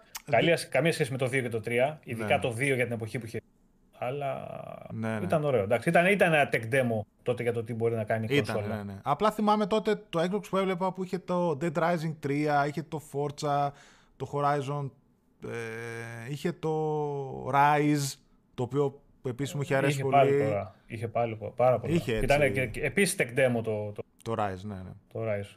Επίσης tech demo. Τέλος πάντων, το θέμα είναι ότι η κινήση που έκανε η Microsoft, όπως είπαμε, στην παρουσία της κονσόλας, συνδυασμό με τη, με τη διαφορά στη δύναμη της κονσόλας, γιατί υπήρχε. Mm. Ε, δηλαδή οι διαφορές αυτές δεν ήταν κάτι που φίβρε ο κόσμος ή τα κανάλια κλπ. Ε, πάτησαν πάνω στη διαφορά της δύναμης που και κάνανε ό,τι κάνανε. Λοιπόν, κάπου εκεί που λες εγώ, επειδή βλέπαμε, βλέπαμε, βλέπαμε, βλέπαμε, είδα, τα τελευταία χρόνια είδαμε πάρα πολλά, έφτασα κάποια στιγμή εδώ στην Ελλάδα ειδικά και δεν θα μιλήσω για site τα οποία είναι dedicated σε ένα brand το οποίο εγώ τα σέβομαι όσο δεν πάει. Δηλαδή π.χ. το δικό σας που γουστάρετε να μιλάτε για PlayStation σεβαστό μέχρι αηδίας. Και ο λόγος και ο τρόπος και, και μπορώ να σας δικαιολογήσω ότι θα ξεφύγετε πολλές φορές, γιατί θα γίνει γι' αυτό, γιατί και απλά πρέπει ο κόσμο να καταλαβαίνει ότι εμείς που μιλάμε για κάτι το οποίο αγαπάμε περισσότερο, δεν κάναμε ένα κανάλι ε, για να βγάλουμε λεφτά ή για να μιλήσουμε για τον κόσμο και να πιάσουμε να πω έτσι από παντού. Κάναμε ένα κανάλι γιατί πιστεύουμε ότι μπορούμε να δώσουμε κάτι παραπάνω, μία έξτρα ενημέρωση στο άλλο συγκεκριμένο brand. Και εμείς θα ξεφύγουμε κάποιες φορές, αλλά θα ξεφύγουμε όχι για να γίνουμε ούτε κακοί, ε, ούτε για να πουλήσουμε, ούτε για τίποτα. Ξεφεύγουμε πολλές φορές γιατί παιδιά αυτό που κάνουμε το αγαπάμε. Και όταν αγαπάς κάτι και μιλάς για αυτό που αγαπάς και ε, το κάνεις με ενθουσιασμό, σίγουρα κάποιες φορές θα πεις και κάτι παραπάνω, θα γίνεις και λίγο πιο... Ναι, είναι πάντα σε λογικά πλαίσια, έτσι. Δεν είναι εντάξει, πάντα δεν. Παθιάζεσαι λίγο παραπάνω, εντάξει, λογικό είναι. Σίγουρα σε, λογικά, σίγουρα σε λογικά πλαίσια. Απλά πρέπει ο κόσμος να καταλάβει ότι όταν μιλάμε με ενθουσιασμό δεν το κάνουμε ούτε για να πουλήσουμε, ούτε για να θίξουμε αυτούς που έχουν μια άλλη πλάτη. Ούτε τίποτα. Το κάνουμε γιατί γουστάρουμε πιο πολύ αυτό που συζητάμε, αυτό που γράφουμε, αυτό που αφιερώνουμε τον χρόνο μας. Τι να κάνουμε τώρα; Και πώς... Χωρίς φυσικά να μηδενίζουμε όλα τα υπόλοιπα. Ε. Και πώς, ναι, και πώς έτσι, η ανασχόλησή σου με το Xbox 365 ξεκίνησε και πώς το είδες έτσι στην Ελλάδα, ας πούμε, να ανοίξεις ένα site για Xbox. Πώς ήταν η, ο κόσμος πώς σας είδε, πώς αρχίσατε σιγά σιγά να μεγαλώνετε και να συσπηρώνετε μια κοινότητα; Να δεις, εγώ ζήσει, επειδή εντάξει, διαβάζουμε, βλέπουμε χρόνια τώρα, πάρα πολλά και τα ελληνικά site και τα λοιπά, έφτασε ένα σημείο το οποίο ε, λέω ρε φίλε δεν γίνεται να μην υπάρχει το Xbox πουθενά. Δεν, όχι να μην υπάρχει σαν ε, dedicated site, να μην υπάρχει πουθενά. Δεν ναι. γίνεται τα μεγάλα site να βγάζουν μόνο ό,τι πουλάει. Δεν γίνεται. Δεν υπάρχει να είναι κάτι τόσο αξιόλογο, μια πλατφόρμα με τόσες υπηρεσίες, με τόσα πράγματα μπορείς να κάνεις, τόσα παιχνίδια μπορείς να παίξεις και στη χειρότερη του περίοδο και να μην ασχολείται κανείς να μην υπάρχει. Γιατί; Επειδή δεν υπάρχει η Microsoft Ελλάς, επειδή δεν υπάρχει αντιπροσωπεία εδώ, επειδή η αντιπροσωπεία ναι. δεν σε στηρίζει, άρα ό,τι δεν με στηρίζει δεν το στηρίζω κι εγώ. Άρα αυτό είναι επάγγελμα, είναι business, δεν είναι ε, hobby. Δεν θέλω να ενημερώσω το κοινό μου, τους, αυτούς που με ακολουθούν, αυτούς που είναι η δύναμή μου στην ουσία. Δεν με ενδιαφέρει αυτό, με ενδιαφέρει μόνο η business. Εμάς δεν μας ενδιαφέρει η business. Μα μας ενδιαφέρει να δώσουμε πληροφορίες στον κόσμο που γουστάρει να παίζει. Απλά πράγματα. Και όταν εγώ σε όλα αυτά τα site ε, δεν βλέπω πουθενά το Xbox, σαν να μην υπάρχει. Και δεν έχει να κάνει με το αν είναι μικρή ή μεγάλη αγορά ε, η Ελλάδα. Εσύ όταν είσαι ένα website που ασχολείται με το gaming, είσαι υποχρεωμένος να έχεις ίσα βάρκα και ίσα πανιά όλες τις πλατφόρμες. Τι είναι Nintendo, είναι Microsoft, είναι Sony. Δεν έχεις δικαίωμα, να το πω έτσι, να έχεις αυτούς που σε πληρώνουν εδώ και αυτούς που δεν υπάρχουν αλλά έχουν πλατφόρμα gaming στην Ελλάδα να τους έχεις εδώ. Mm. Λοιπόν, και όταν βλέπω εγώ ασυνείδητους να επηρεάζουν συνειδήσεις, τρελαίνομαι, δεν μπορώ. Άρα στην ουσία αυτή, αυτή ήταν η αφορμή έτσι, του να κάνετε κάτι ναι, ναι, ναι, ναι, ναι. Το, το, ότι έβλεπα να θάβουν οτιδήποτε έχει να κάνει με το Xbox στην Ελλάδα, γιατί πολύ απλά δεν υπήρχε Microsoft Ελλάδα. Δεν υπήρχε αντιπροσωπεία στην Ελλάδα, καμία σχέση. Ακόμα και τώρα που ε, όντως έχουν γίνει πολύ σοβαρές κινήσεις και δουλεύεται λίγο το πράγμα, προχωράει πλέον, ε, δεν μπορεί να γίνει σύγκριση της αντιπροσωπείας τώρα της ελληνικής Sony με και το βάρος που ρίχνει στην αγορά με τη Microsoft. Αυτό τι πάει να πει; Ότι θα μιλάμε μόνο για τα παιχνίδια της Sony θα παρουσιάζουμε μόνο review παιχνίδια της Sony, ε, θα γράφουμε μόνο νέα της Sony επειδή έχει πολύ μεγαλύτερο base και μας ενδιαφέρει να πουλάμε στο περισσότερο κοινό; Όποιος σκέφτεται έτσι, που δυστυχώς οι περισσότεροι σκέφτονται έτσι, και δεν μιλάω για εσάς, γιατί εσάς αυτή είναι η δουλειά σας, άρετε και πολύ καλά κάνετε. Mm. Αυτή, είναι η, αυτή είναι η δουλειά η δική σας. Το να ενημερώνετε το κοινό της Sony. Εντάξει, που έχει την το PlayStation και γουστάρει να παίζει εκεί. Μαζί με όλα τα άλλα βέβαια. Που εσείς είστε πιο αντικειμενικοί σε ό,τι να κάνει το Xbox, παρότι όλα τα υπόλοιπα τα μεγάλα τα site που τους ενδιαφέρει μόνο clickbait τίτλοι, να μπει ο κόσμος μέσα, να μειώσουμε αυτό είναι που έχει το μικρότερο user base. Γιατί αν δεν το κάνουμε, είναι από κάτω οι πολλοί και θα αρχίσουν να μα κράζουν εμάς. Γιατί εκεί έχουμε φτάσει. Ναι, ναι, κατάλαβα τι λες. Λοιπόν, εγώ φίλε αυτά έβλεπα και λέω όχι. Εμείς θα κάνουμε την προσπάθειά μας. Τουλάχιστον να υπάρχει ένα site το οποίο όποιος δεν αντέχει όλα τα άλλα, γιατί παιδιά υπήρχε ένα πολύ μεγάλο ε, κοινό που είχε και που ασχολιόταν με το Xbox ή το αγαπούσε το Xbox χωρίς να έχει την κονσόλα, γιατί μπορεί να έχει παίξει το 360 και να το έχει αγαπήσει σαν, σαν πλατφόρμα. Και μετά να πήγε στο PS4.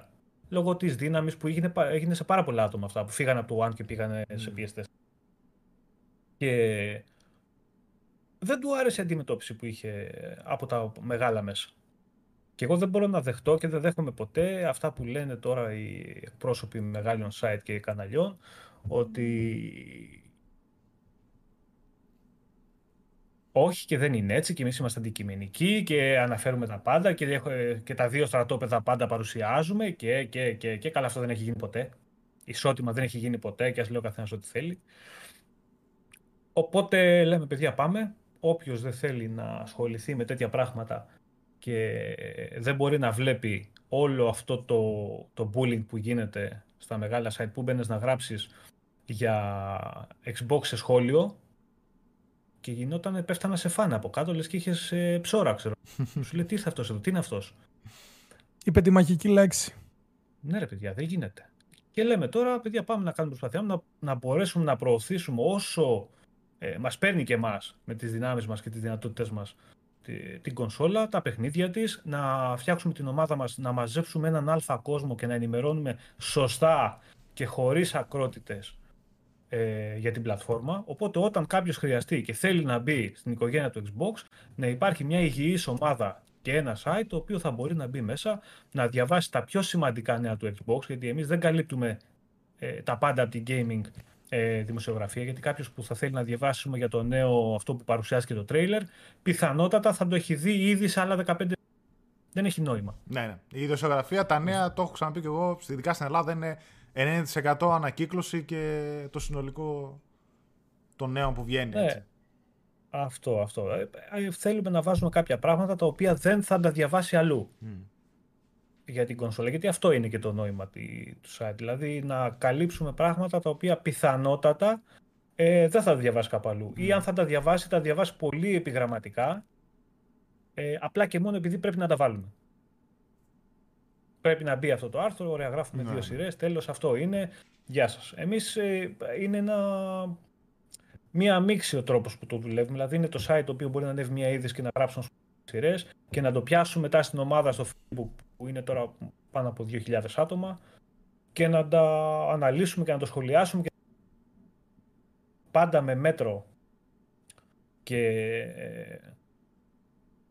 και συνείδηση του τι κάνουμε και το πώς το κάνουμε να το πάμε το πράγμα εκεί που πρέπει να πάει. Δηλαδή όχι fake news, ε, όχι ακρότητες και clickbait τίτλοι μόνο και μόνο για να πάει να μπει τώρα ο άλλος να σου πατήσει το, το click σελίδα και θα κερδίσεις τι.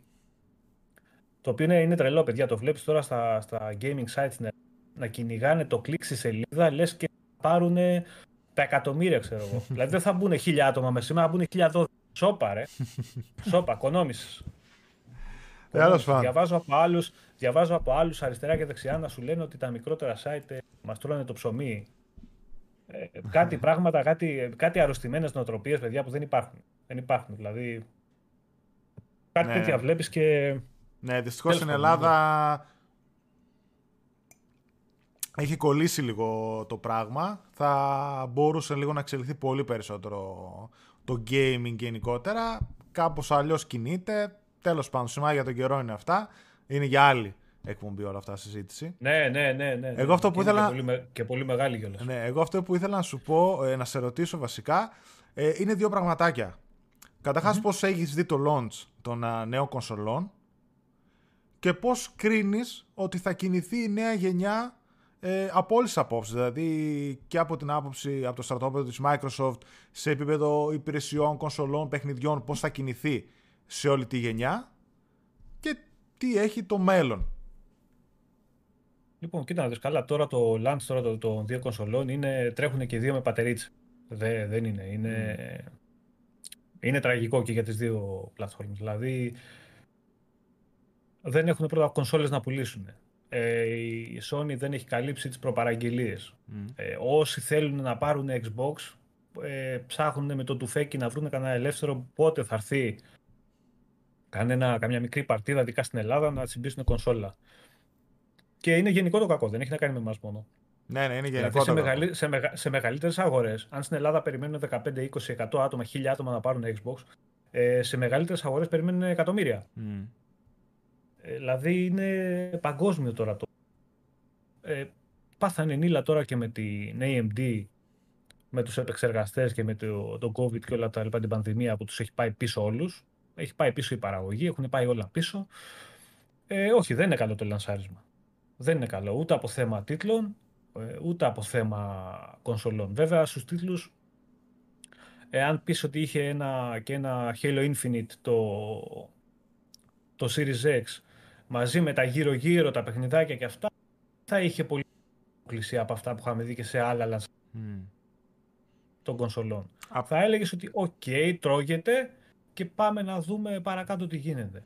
Απλώς το Halo Infinite. δεν βλέπουμε φω. Ε, το Halo Infinite, ε, βέβαια εντάξει, να μου πεις θα βγει και στο One, οπότε έχει και μια βάση χρηστών εκεί. Ότι θέλω να σου πω ότι ίσως τελικά, δεν, τουλάχιστον για το Series S και X, έτσι, ότι ίσως δεν παίζει τόσο mm. τρελό, τρελή σημασία για το να κυκλοφορήσει του χρόνου το Δεκέμβριο, γιατί όπως βλέπουμε πράγματα, ό,τι βγαίνει από το εργοστάσιο με χίλια ζόρια πωλείται έτσι κι αλλιώς, αλλά δεν προλαβαίνει να χτιστεί ναι, ναι. μια βάση χρηστών. Δεν βγαίνουν. Αυτό, αυτό. Ποιος θα προλάβει να το παίξει, να μου πεις αυτό, ότι θα έβγαινε και στο One, ας πούμε, όπως θα έβγαινε ή όπως θα έτρεχε. Αλλά νομίζω ότι σε ένα σημείο θα δουλέψει δηλαδή στο τέλος θετικά όλο αυτό το πράγμα. Και η καθυστέρηση ναι, και η ναι, παραπάνω ναι. δουλειά που θα πέσει στο παιχνίδι, γιατί είδες τι έγινε με την παρουσίαση και είδαμε και το ναι, Cyberpunk. Είδαμε και το Cyberpunk μετά 6 μήνες τι χάμο έγινε. Τώρα φαντάζομαι δηλαδή να το είχε αυτό να το διαχειριστεί μια Microsoft που λανσάρεις καινούργια κονσόλα, πας σε νέα γενιά με τα μπούνια, ναι, ξέρω εγώ. Έχεις και το Master Chief στο εξώφυλλο του κουτιού, του ξέρω κουτιού. Εγώ. Και να έχεις να διαχειριστείς στο launch μια τέτοια κυκλοφορία και ένα τέτοιο στραπάτσο σαν το Cyberpunk. Ε, παιδιά δυσκολεύτηκαν πάρα πολύ να διαχειριστούν τον τόρο που έγινε από ένα τρέιλερ.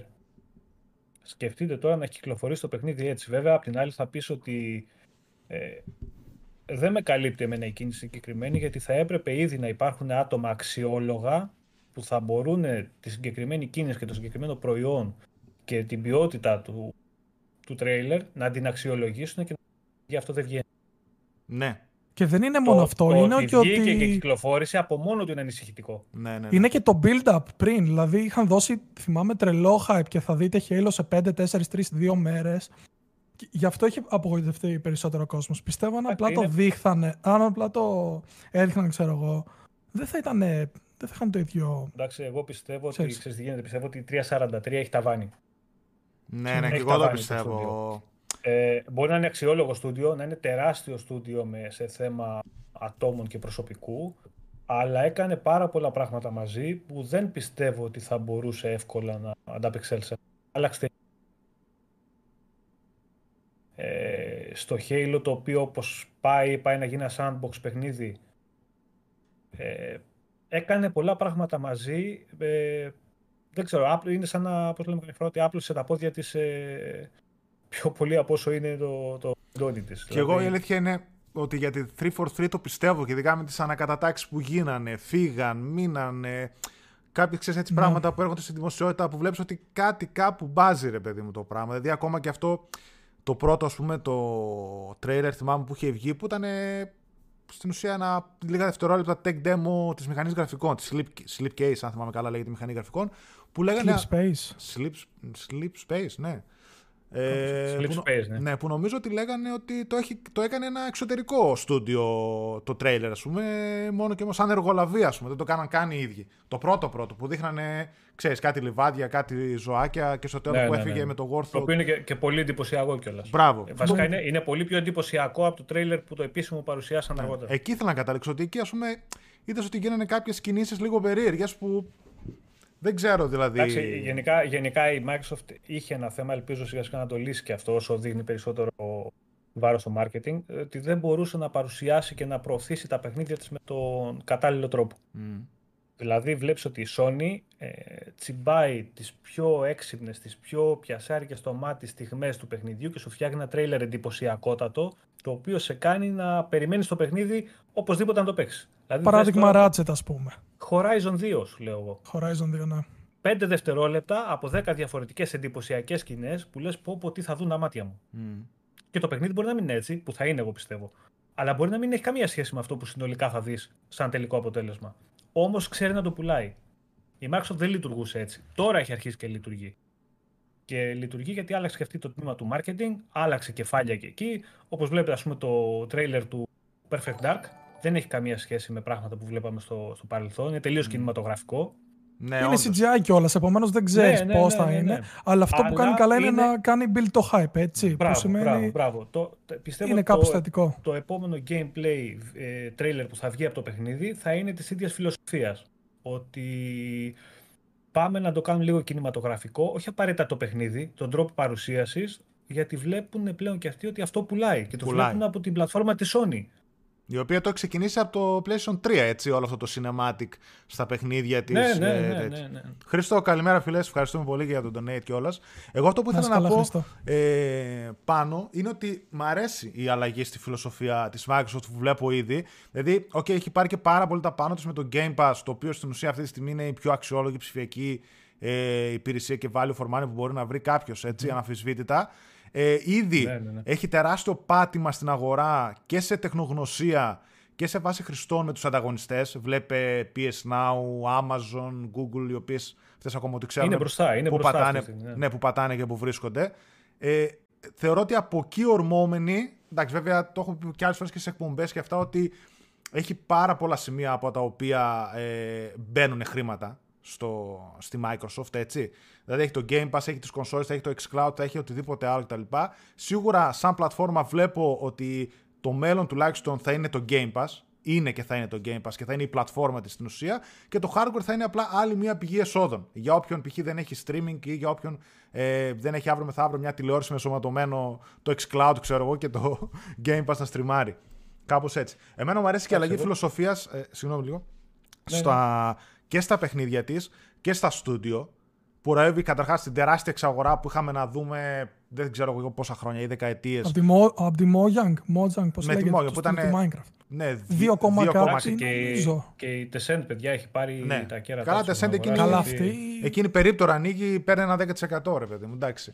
Αλλά θέλω να σου πω ότι η τεράστια αυτή εξαγορά, το να πάρεις ένα ολόκληρο publisher με όλα αυτά που έχει από κάτω του, studio IPs και δεν είναι αυτό. Πρέπει και όλα και αυτά. Όχι, και όχι στούντιο του πετάματου έτσι. Ποιοτικά στούντιο που έχουν βγάλει ναι, τι παιχνιδάρε του 9 και του 10. Όχι, ρε. Arcane. Εμένα αγαπημένο μου είναι Arcane. αυτό. Έτσι. Αυτό, η ναι. Bethesda εννοείται φυσικά ότι έχει βγάλει.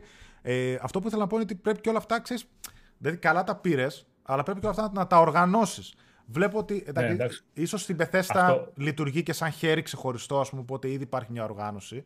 Αυτό, παιδιά, που γινόταν παλιά, γιατί υπάρχει η φιλοσοφία και η, έχει μείνει στο μυαλό του κόσμου ότι η Microsoft αγοράζει στούντιο και τα κλείνει. Δηλαδή επειδή έγινε κάτι στο παρελθόν με τη Rare, mm. η οποία Rare όταν την πήρε η Microsoft δεν είχε καμία σχέση με την εταιρεία που ο κόσμος νόμιζε ότι είχε αγοράσει. Εντάξει, δεν υπήρχαν τότε τα μεγάλα ονόματα στη Rare μέσα που, ήταν, που είχαν φτιάξει όλα αυτά τα παιχνίδια τα οποία αγάπησε ο κόσμος. Ε, τη χρησιμοποίησε πιθανότατα τότε με λάθος τρόπο. Βέβαια αυτή τη στιγμή η Rare έχει επιστρέψει και είναι ένα πολύ αξιό και... Καλά και το Sea of Thieves έχει πάρει πολύ τα πάνω του, έτσι. Ναι, ναι. το Sea of Thieves και δεν ήταν τώρα ποτέ, ποτέ, ποτέ, κακό παιχνίδι. Ήταν παιχνίδι με πολύ λίγο περιεχόμενο. Αυτό, ε, ναι. Όσο αυτό το πράγμα διορθώνεται, ε, συνεχίζει να τραβάει κόσμο. Και είναι τόσα χρόνια που κυκλοφορεί και βλέπετε στο Steam τώρα γίνεται πανικός. Ναι, ναι. Είναι 30-50 χιλιάδες κόσμος κάθε μέρα μέσα και παιζει Ε, το ίδιο και στο Xbox. Εντάξει, δεν, δεν είναι πλέον όμως η αγοράζει στούντιο για να τα κλείσει, για να τα πλέον η Microsoft αγοράζει τα στούντιο και τους δίνει το ελεύθερο να δημιουργήσουν ό,τι θέλουν με μεγαλύτερο budget. Και αυτό είναι πάρα πολύ σημαντικό. Π.χ. οι Undead Labs πήγανε και την αγοράσανε και φτιάξαν το State of Decay 2, το οποίο ήταν ένα double A παιχνίδι, με ωραίες ιδέες, και όπως είχε πει, είχε πει και ο Μπούτι κάποτε, ότι πλέον είναι στο χέρι μας να τους αφήσουμε να φτιάξουν το επόμενο παιχνίδι με το budget που θέλουν. Ναι. Νομίζω ότι ακολουθεί ε, μια φιλοσοφία πλέον Γιατί πολλές φορές έχουν βγει, ξέρεις, ειδήσεις, συνεντεύξεις, ε, ρεπορτάζ από στούντιο. Καλά, από όλες τις πλατφόρμες βέβαια, αλλά τώρα για τη Microsoft που λέμε, που ξέρεις, κάποιοι βάζουν το χέρι τους στο στούντιο, τους λένε δεν θα κάνετε αυτό, θα κάνετε το άλλο, δεν θα κυκλοφορήσει εκεί, θα το κυκλοφορήσει εκείνο. Και στο τέλος μπορεί ας πούμε, να βγάζουν τα μάτια τους. Βλέπω ότι πλέον ε, και τα στούντιο το ίδιο βέβαια λένε ότι έχουν την ε, ελευθερία να κινηθούν όπως το θέλουν. Όπως και η Ninja Theory τη ίδια δηλώσεις έχει κάνει. Ναι, ναι, ναι. Και ακολουθεί μια φιλοσοφία την οποία την έβλεπα, ας πούμε, επί εποχής ε, 2-3 PlayStation που εξαγόραζε στούντιο η Sony. Έτσι, η οποία Sony μάλιστα έχω κάνει και ένα βίντεο στο κανάλι, έχει κλείσει και εκείνη καμιά δεκαριά στούντιο έτσι. Και μεγάλα, κάτι, Ε, εντάξει. κάτι σαϊγνώσεις και τέτοια. ας πούμε. Διαγνώσεις, Ναι, ναι. ειδικά αυτή ήταν, που είναι και από τα πιο ιστορικά. Ήταν από τα πιο ναι. ιστορικά. Στούντιο Liverpool, Guerrilla, ε, την Guerrilla τη μικρή. Manchester Studio. Ναι. Ε, Guerrilla παιδιά, οι Cambridge. εταιρείες- Έχει, έχει. Οι εταιρείες αυτές δεν πάνε να καταστρέψουν τις επενδύσεις τους. Βλέπουν τη δυναμική και την προοπτική πλέον που έχει το κάθε στούντιο. Και, Και αν δεν κάθονται- κάθονται δουλέψει. Και, αν- ναι, κάθονται και αν, ε, υπολογίζουν το αν και το κατά πόσο αξίζει να επενδύσουν επάνω τους. Αν κρίνουν ότι δεν αξίζουν, πιθανότατα θα το κλείσουν και θα απορροφήσουν. Το κακό είναι να μην απορροφήσουν τους εργαζόμενους. Το Ναι. να κλείσουν ένα στούντιο και όλοι οι εργαζόμενοι να πάνε σε ένα καινούριο στούντιο με άλλες βάσεις, προτεραιότητες και χρονοδιάγραμμα. ε, Όπως είναι είχε, ok. είχε γίνει με την Telltale π.χ. που είχαν μείνει στο δρόμο Ναι, ναι, πόσοι, όλοι. πόσοι Μα και- εκατοντάδες εργαζόμενοι. Έτσι. Ε, τώρα βλέπω ο Γιώργος στο chat έγραψε την Evolution που έδωσε το Drive Club και μετά τέλος πάντων, την, Ναι, ναι, ναι. την έκλεισε. Δεν την απορρόφησε νομίζω. Τουλάχιστον αν απορρόφησε, απορρόφησε ένα πολύ μικρό. Δηλαδή βγήκαν μετά και πήγαν κάτι Codemasters, κάτι τέτοια. Πήγαν πολλοί εργαζόμενοι του στούντιο της Evolution. Ε, Πάντως μου αρέσει αυτή η αλλαγή στη φιλοσοφία που λες γιατί κάπως έτσι και τα περισσότερα τουλάχιστον από τα στούντιο της Sony κατάφεραν και έβγαλαν αυτό που ήθελαν παιχνίδια τα οποία κάποιοι μπορεί να ήταν μετριότητες, κάποιοι μπορεί να τους, όμως να τους πούλησαν και κονσόλες ας πούμε έτσι. Οπότε ναι, μου αρέσει αυτό που βλέπω και η φυσική εξέλιξη πολλών στούντιων. Δηλαδή βλέπεις αυτό, το State of Decay 1, βλέπεις το 2, αύριο μεθαύριο θα δεις το 3 το οποίο μπορεί να είναι πιο κινηματογραφικό το ένα τ' άλλο. Η Rare, Σίγουρα θα είναι. ή οποιοδήποτε άλλα studios. Δηλαδή είναι αυτή η φυσική εξέλιξη που έρχεται. Απλά η διαφορά, τουλάχιστον τώρα μιλάμε για Sony και για Microsoft. Έτσι. Υπάρχει και μια Nintendo η οποία παίζει παιχνίδι μπάλα μόνη της και κάνει και αυτοί παπάδες. Αλλά τουλάχιστον αυτού του δύο που Αυτό θα λέμε, μου πεις. ε, αυτά ας πούμε τις πήρανε δεκαετίες στη Sony για τα στούντιό της, να, κάποια που τα χτίσε από την αρχή, κάποια που τα εξαγόρασε να φτάσουν σε αυτό το επίπεδο. Γι' αυτό και θεωρώ Naughty Dog is Insomniac π.χ. ναι, Και, και, να μην παραδείγματα ξεχνάμε, τώρα, και έτσι. να μην ξεχνάμε ότι και το, την πλειοψηφία των στούντιο της Sony τα έχει αγοράσει. Δεν τα Ναι, ναι. έφτιαξε. Ναι, εντάξει, ποιος, Έτσι, έχει, γιατί ποιος λένε, γιατί έδειξε από υπάρχουν μόνος του; πολλοί, Μπράβο, γιατί υπάρχουν πολλοί που λένε ότι η Microsoft αγοράζει στούντιο και δεν φτιάχνει και η Sony αγοράζει. Είχε, ναι. έφτιαξε και αγόρασε. Δεν μπορείς να φτιάχνεις από το μηδέν συνέχεια στούντιο. Και η Δηλαδή, Naughty τώρα Dog η Microsoft έφτιαξε την Initiative που έφτιαξε. Ε, είναι πολύ δύσκολο το να κάτσεις να στήσεις ένα στούντιο από το μηδέν, να βρεις από, τη- από το μηδέν. Ε, δηλαδή προσπαθείς να ξεκινήσεις μια δουλειά που ένα στούντιο έτοιμο μπορεί να του έχει πάρει και 5-6 χρόνια να τη στήσει, να ναι. έρθει σε ένα επίπεδο α που μπορεί να ξεκινήσει να δουλεύει. Και η Δεν είναι Insomnia εύκολο. και η Naughty Dog, ας πούμε, τα πιο μεγάλα που έχει είναι εξαγορασμένα, έτσι. Αλλά την Naughty Dog την εξαγόρασε πόσα χρόνια πριν, ας πούμε, οπότε τώρα έχει Στην φτάσει αρχή, ναι. σε ένα Ναι, επίπεδο ναι. να δουλεύει αυτόνομα και οργανικά. Αυτό που είπες πριν ήθελα να σχολιάσω, ότι εδώ πέρα βλέπουμε τη διαφορά της Amazon και της Google, οι οποίες και αυτές εξαγόρασαν κάτι στουντιάκια μικρά, αλλά χτίζουν και μόνοι τους κάποια στούντιο, το πόσο δύσκολο είναι να είσαι εταιρεία κολοσσός. Τώρα μιλάμε για Amazon, Google και Microsoft, εταιρείες τρισεκατομμυρίων, έτσι. Δηλαδή, άντε και η Apple, ας πούμε, και είναι αυτές σε όλο τον πλανήτη, και να μην μπορείς να βγάλεις ένα παιχνίδι από την πόρτα σου. Και να έχεις και είναι- ονόματα που είναι γνωστά έτσι, όχι Ναι. ότι βάζεις κάποιους που είναι νέους. Δηλαδή έχει μέσα Jade Raymond την Google, έχει. Ναι, Γιατί έχει Ε, είναι πάρα Phil πολύ Harrison. δύσκολο. Είναι πάρα Καταλάβω. πολύ δύσκολο γιατί τώρα και να πας να στήσεις μια ομάδα από το μηδέν και να φτάσει σε ένα επίπεδο αυτή η ομάδα που θα μπορεί να δουλέψει μαζί και να έχει ένα πρόγραμμα, ένα budget, ένα σχε- χρονοδιάγραμμα, η- μια ιδέα πολύ μεγάλη η οποία θα μπορεί να δημιουργηθεί και να πουλήσει. Δεν είναι, είναι, είναι πολύπλοκα πράγματα. Δεν είναι κάτι το οποίο. Και το θέλει παίρνει να το χρόνια κάνει. έτσι. Δεν είναι Και κάτι που το πόσο κάνεις από τη μία μάλλον- μέρα στην άλλη. Μπράβο. Και πόσο μάλλον για εταιρείες που χρειάζονται άμεσα αποτελέσματα. Δηλαδή η Microsoft ήθελε τώρα παιχνίδια. Δεν την παίρνει να φτιάξει 5, 6, 7 καινούργια στούντιο που μπορεί χρηματικά να το κάνει, εντάξει. Ναι. Δεν, Δεν, την δεν, παίρνει να δεν φτιάξεις μπορεί. 5 στούντιο τώρα που τα οποία θα τη βγάλουν παιχνίδια σε 7 χρόνια. Όχι. Δεν Θες- την παίρνει. θέλεις- Έπρεπε να έχει το δικό της, ε, τα δικά της στούντιο από πίσω, τα οποία θα δουλέψουν σε παιχνίδια καινούργια και ταυτόχρονα να πάρει και κάτι έτοιμο. Δεν γίνεται διαφορετικά. Δεν γίνεται, ναι. ναι. Δηλαδή αυ- τώρα αυτή τη στιγμή η Microsoft, παιδιά, έχει να έρθει ε, Flight Simulator, τι έχει να έρθει τώρα μέσα στα τα επόμενα το χρόνια. Το καλοκαίρι νομίζω είναι για στο Xbox έρχεται, ναι, έτσι, το Flight. Το Flight είναι το καλοκαίρι, ναι. Mm. Halo Infinite τέλος της χρονιάς. Έχει Age of Avowed. Empires 4 που πιθανότατα το έχει 22. Avowed, έχει Everwild, έχει το Fable, έχει Perfect Dark, έχει Forza Motorsport, έχει το Hellblade 2, έχει State το of Project Decay Mara, 3. State of Decay 3 και αυτά από τα στούντιο τα δικά της. Έχει επιπλέον το AAA παιχνίδι που δουλεύει Double Fine και το AAA RPG που δουλεύει In Exile. Mm. Έχει Forza Horizon που και αυτό σύντομα πιστεύουμε θα παρουσιαστεί και ελπίζουμε επιτέλους να είναι στην Ιαπωνία. Νομίζω Έχουμε πάλι το- βγήκε μια φήμη που έλεγε για Ιαπωνία πάλι. Κάτι χάρτες, κάτι Ε, τέτοια. Κυκλοφορούν, κυκλοφορούν πολλά ζήσει, αλλά Ναι, ναι. επίσημα δεν έχει βγει τίποτα ακόμα. Πιστεύουμε να είναι, γιατί του πάει πάρα πολύ. Στη Ναι, φιλοσοφία όντως. του παιχνιδιού αυτό του πάει πάρα πολύ. Και θα είναι και πολύ όμορφο. Έχει, έχουμε την Coalition πλέον που δουλεύει σε καινούριο project. Σίγουρα οπωσδήποτε. Το Gears στο 5 είδαμε και το DLC. Σίγουρα ένα πολύ μεγάλο κομμάτι του studio που δουλεύει σε. Ε, όλα αυτά από τα first party studio που είχε μέχρι πρόσφατα η Microsoft. Όλα αυτά που αναφέραμε. Μιλάμε για exclusive τίτλους. Δεν, μιλάμε, για- δεν έχω βάλει μέσα που θα έρθουν και σε άλλες πλατφόρμες. Και μετά, αν αποφασίσει ανάλογα τη φιλοσοφία της εταιρείας που εγώ πιστεύω ότι θα το κάνει κα- σε ένα πολύ μεγάλο αριθμό παιχνιδιών, να κρατήσει exclusive και τα παιχνίδια της ε, Zenimax, εντάξει τι έχουμε μετά Elder Scrolls, Stalfed, Doom, Rage, ε, Dishonored, ε, τι θες, ε, Prey, Evil Within, έχει Και ένα ήθελα- σωρό παιδιά τίτλους. Έχει και Mikami μέσα, ναι, το ξέχασα. Ναι, ναι, ναι. Και ναι. ήθελα να σε Μπορεί ρωτήσω- σου βγάλει το Deathloop Ναι, ναι. αργότερα. Και θα Αυτή σε τη ρωτήσω σεζόν. για την Σίγουρα, ναι. Bethesda, το πώς θα κινηθεί, γιατί και εγώ πιστεύω ότι κατά ένα μεγάλο ποσοστό θα είναι αποκλειστικά ή τουλάχιστον time exclusive έτσι, εκτός από κανένα δύο-τρεις μεγάλους τίτλους ίσως που θέλει να τους παίξει multi-platform και αυτά ανάλογα πώς θα κινηθούν. Αλλά νομίζω ότι για μένα το 2023-24 εικο- Μπορεί να βάλω και ένα 25 μέσα, αλλά 23-24 πιστεύω ότι θα είναι χρυσές χρονιές για τις κυκλοφορίες της Microsoft. Επίσης, εδώ ήθελα να, να πούμε κάτι ότι όλο αυτό ναι, μεν προφανώς ε, ενισχύει το πορτοφόλιο της Microsoft και από studio και από παιχνίδια, αλλά είναι και κάτι που βοηθά στο να έχει και μια συνεχόμενη ροή από first party το Game Pass, έτσι. Ναι, ναι, ναι. ναι. Για Και να σίγουρα- συνεχίσεις να ανεβάζεις την αξία του, Για- να λες Μπράβο, ότι βάζω μπράβο. παιχνίδια, ελάτε, ξαναγίνετε συνδρομητές, ανανεώστε ή ελάτε καινούργοι. Γιατί το να λες ότι ναι, βάζω τα first party και να βγάζεις δύο το χρόνο, ξέρεις, πιο Ναι, μέτρε ναι, ναι, κυκλοφορίε, δεν δεν λέει και κάτι, ας πούμε. Θα μπορούσε να Κοίτα, πάρεις ρε, ένα ο- multi-platform να βάλεις, ένα The Division, ας πούμε, ένα Fallout, ξέρω. Ο, ο ίδιος ο Spencer είχε πει σε μια συνέντευξή του σχετικά πρόσφατα ότι ο στόχος της εταιρείας είναι ανά δύο μήνες Ναι, το θυμάμαι. κάποια το θυμάμαι. στιγμή να κυκλοφορεί και ένας first party τίτλος ο οποίος θα μπαίνει day one στην υπηρεσία. Γιατί δεν γίνεται συνέχεια να πληρώνεις δικαιώματα να μπαίνουν μέσα. Ε, δεν γίνεται. Γίνεται, αλλά από κάποια στιγμή και μετά προφανώς θα είναι ασύμφορο.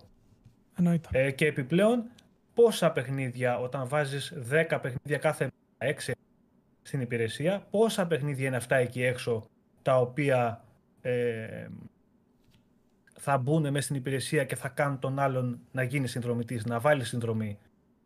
Κάποια στιγμή θα στερεύσει τη δεξαμενή που υπάρχει το τίτλο. Ναι, ναι. Δεν γίνεται. Πόσα παιχνίδια του, του αν να βάλεις ε, συνέχεια μέσα. Αν δεν υπάρχουν νέες κυκλοφορίες, δεν υπ... ε, first party παραγωγές, οι οποίες θα είναι ξεκάθαρα κέρδος δικό τους και θα φέρουν κόσμο στην υπηρεσία, κάποια στιγμή θα βαλτώσεις. Δηλαδή θα φτάσεις στα 20 εκατομμύρια, 30 εκατομμύρια, ξέρω εγώ, και θα αρχίσεις να πέφτεις. Βέβαια. Αυτό και η Όταν- Microsoft πρέπει να βλέπει και εμά, ε, όχι εμάς βασικά, γιατί εμείς ξέρουμε τι παιχνίδια έχει μέσα, αλλά πρέπει να βλέπει και κάποιον που δεν παίζει παιχνίδια έτσι. Δηλαδή θες τις μεγάλες κυκλοφορίες για να μπει ο άλλος. Τώρα, ας πούμε, εγώ είχα βάλει Game Pass για το Ori. Το Ori.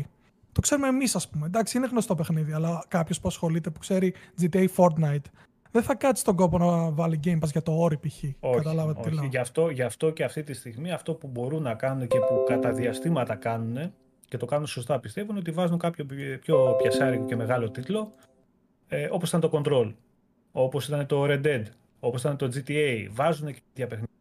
Το Pro, το οποίο μπαίνει, όταν βγαίνει και ο παλιός τίτλος μπαίνει ο καινούργιος στο Game Pass. Μμμ. Ε, στάνταρ. Ε, βάζουν παιχνίδια τα οποία θα τραβήξουν κόσμο. Και φαίνεται μέχρι στιγμής, παιδιά, ότι δουλεύει αυτό. 18 Εννοείται. εκατομμύρια συνδρομητές. Δουλεύει. Απλά το θέμα είναι, αν το δούμε μελλοντικά, ότι φαντάζομαι ότι θα έχουν ένα πλάνο του στυλ ε, πολλαπλάσια εκατομμύρια συνδρομητέ. Δηλαδή, δεν θεωρώ ότι στα 20-30 θα είναι ευχαριστημένοι. Μιλάμε τώρα για Όχι, επίπεδα όχι, του όχι. στυλ 100 και συνδρομητές, έστω και σε βάθος δεκαετίας. Βέβαια, βάζοντας μαζί mobile, xCloud, οτιδήποτε όλα αυτά, PC, όλα μαζί, για να κάνεις μια υπηρεσία η οποία θα σε αποφέρει πίσω και κέρδη. Δηλαδή, τώρα, αν θυμάμαι καλά, ο Άρον Greenberg είχε πει ότι δουλεύουν με ένα ελάχιστο ποσοστό ε, κέρδος προς το πάνω στην υπηρεσία, με σκοπό ότι μελλοντικά θα τα πάρουν πίσω πολλαπλάσια. Ναι, ναι. Που πάνε να πει ότι πρέπει αυτό συνεχεία το εξελίσσει, έτσι. Και αυτή. Α, επίσης ξέχασα το ότι η Arcane κατά πάσα πιθανότητα δουλεύει σε Arx Fatalis καινούριο. Άντε, ρε, πού το θυμήθηκαν; Έχω να το παίξω. Ναι, γιατί από δουλεύουν, δουλεύουν, λέει, σε, fantasy, σε fantasy RPG λέει. Μάλιστα. Δεν έχει, δεν έχει άλλο. Αυτό Ό,τι κάνει η Arcane, είναι... εμείς εδώ θα είμαστε, εννοείται. Ναι, αγαπημένο στούντιο, αγαπημένο. Αυτό που έλεγα και λέμε σε πολλές συζητήσεις ότι έχει να κάνει με τα exclusive παιχνίδια της Bethesda και το πώς πιστεύω εγώ τουλάχιστον θα, θα λειτουργήσει όλη η ιστορία και το πώς θα κινηθεί η Microsoft αυτό το κομμάτι. Ε, έχει να κάνει και με την αγορά που απευθύνεται, γιατί στο αν ε, μπορεί να κρατήσει η Microsoft με το user base που έχει ε, exclusivity σε τόσο μεγάλους τίτλους. Παιδιά, μιλάμε τώρα το Elder Scroll το 6, το επόμενο Skyrim, να το πούμε έτσι, γιατί είναι πιο... Ναι, ναι. ναι, ναι. Χτυπάει πιο πολύ στην καρδιά, έτσι. Ε, μιλάμε για ένα τεράστιο παιχνίδι. Τεράστιο, δηλαδή το όνομα και μόνο είναι, είναι απίστευτο. Αν αυτό το πράγμα μπορέσει η Microsoft να το κρατήσει αποκλειστικό, από μόνο του θα φέρει πόσα εκατομμύρια κόσμο τα οποία θα ψάξουν να βρουν τρόπο να το παίξουν ή θα είναι με αγορά κονσόλας, έστω του Series S, το οποίο είναι ο πιο οικονομικός τρόπος, ακόμα και από την απόκτηση PC, ακόμα και από την αγορά κάρτας γραφικών σε ένα medium PC για να μπορείς να το παίξεις, ο πιο οικονομικός τρόπος είναι να πάρεις στο Series X. Και αυ, για αυτή, αυτός είναι ο λόγος ύπαρξης συγκεκριμένης κονσόλας. Στο ότι στο μέλλον να μπορεί πολύ οικονομικά κάποιος να μπει στο οικοσύστημα του Xbox. Γιατί; Για αυτούς τους λόγους. Αν μπορεί η Microsoft να τα κρατήσει exclusive, ε, κατ' εμέ μπορεί και πρέπει να τα κρατήσει. Γιατί, πρώτον, η Microsoft πουλάει σε δύο αγορές ήδη. Δεν είναι το user base του Xbox μόνο της κονσόλας, είναι και το PC. Και το PC έχει τεράστιο user base.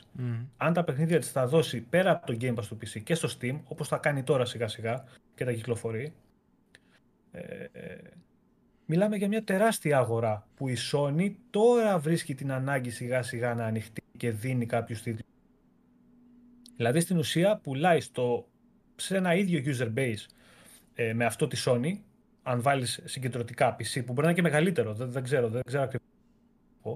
PC και Xbox, πουλάει ήδη εκεί και με την οικονομική δυνατότητα που έχει και με τα έσοδα που έχεις. Δηλαδή που την παίρνει να χάσει κιόλας, που δεν χάνει, ναι, δεν αλλά χάνει. την παίρνει να χάσει κιόλας. Ε, με το σκοπό άνοιγμα στο PC, το οποίο και εκείνο έχει εκατομμύρια βάση χρηστών, με σκοπό να πεις ότι από εκεί θα βγάλω τα λεφτά που θα έβγαζα αν κυκλοφορούσα ένα παιχνίδι multi-platform και στο PlayStation 5.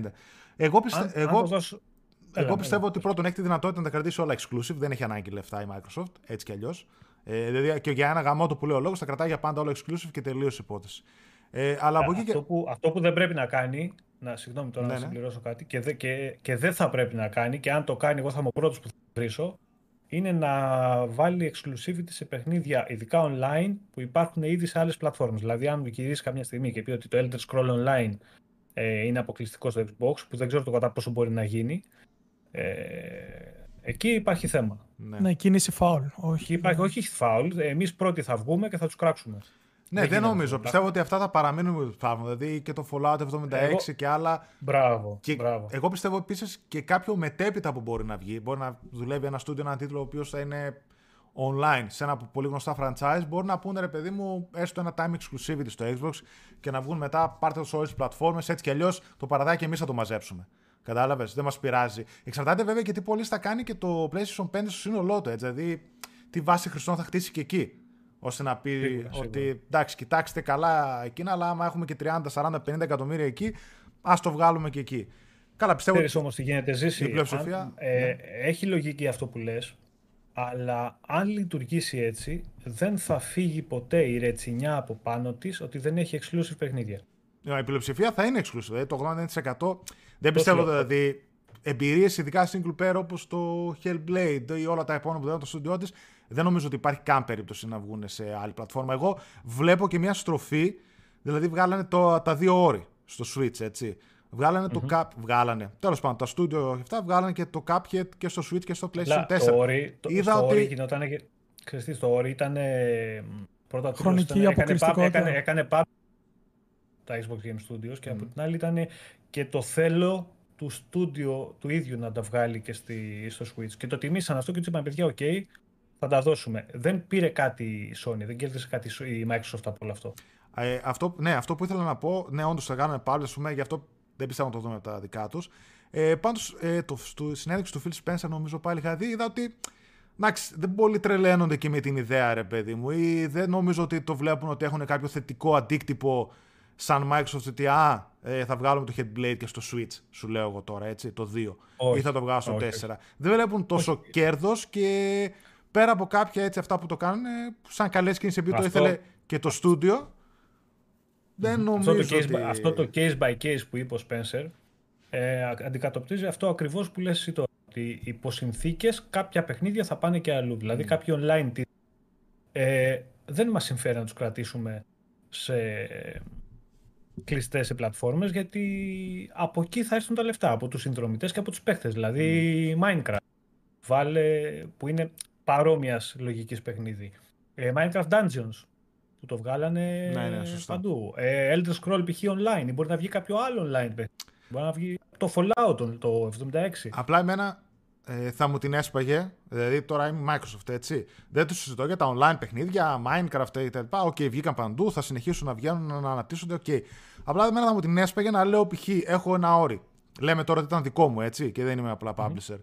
Ε, το βγάζω στο Switch ή το βγάζω στο PlayStation 4 και δεν βλέπω αντίστοιχες κινήσεις από τους άλλους σε μένα. Δηλαδή, ας πούμε, γιατί ρε Nintendo δεν έρχεσαι να βγάλεις το χ αυτό... παιχνίδι σου στη δικιά μου πλατφόρμα, γιατί ρε Sony δεν έρχεσαι να βγάλεις το χ παιχνίδι στη δικιά μου πλατφόρμα; Εγώ το παίζω καλό. Ναι, δεν έχεις άδικο σε αυτό. Δηλαδή, okay, θα βγάλω κάποια λεφτά, αλλά δεν να πεις ότι το έχω κανένα ανάγκη. Δηλαδή, το κρατάω exclusive Όχι και πουλάω μούρι ότι ορίστε έχω παιχνίδια στην πλατφόρμα μου exclusive. Όχι μόνο δεν το έχεις ανάγκη. Όχι μόνο δεν το έχεις ανάγκη, αλλά θα βγεις και χαμένος ε, και θα πέσει και στα μάτια του κόσμου στο τέλος. Γιατί ναι. θα σου πούνε ο χαζός υπόθεσης. Δεν ναι. παίρνεις τίποτα και δίνεις τα πάντα.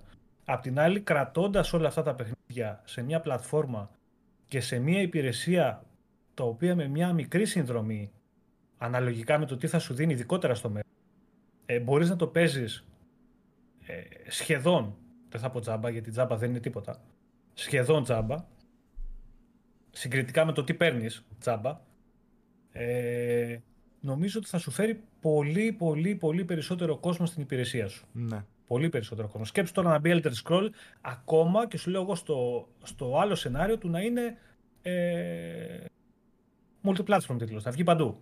Να πει Microsoft, ξέρεις τι, επειδή είναι αυτό το παιχνίδι τόσο μεγάλο ο κόσμος, πάρτε το όλοι.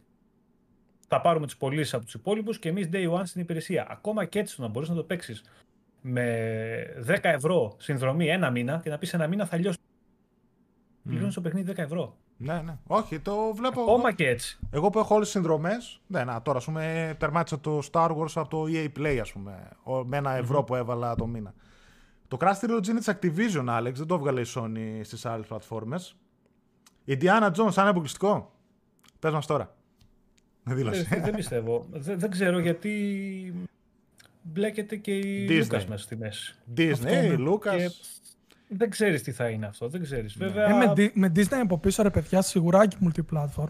Ναι, ξέρεις τι, μπορεί τέτοια παιχνίδια να είναι αυτά τα οποία πάλι πάνε και κολλάνε στο case by case. Ναι. Είναι μένα από δικά μας στούντιο, αλλά σε συνεργασία με τρίτους, μεγάλες εταιρείες, ναι. οι οποίοι θα, τους, θα τα πάρετε όλοι.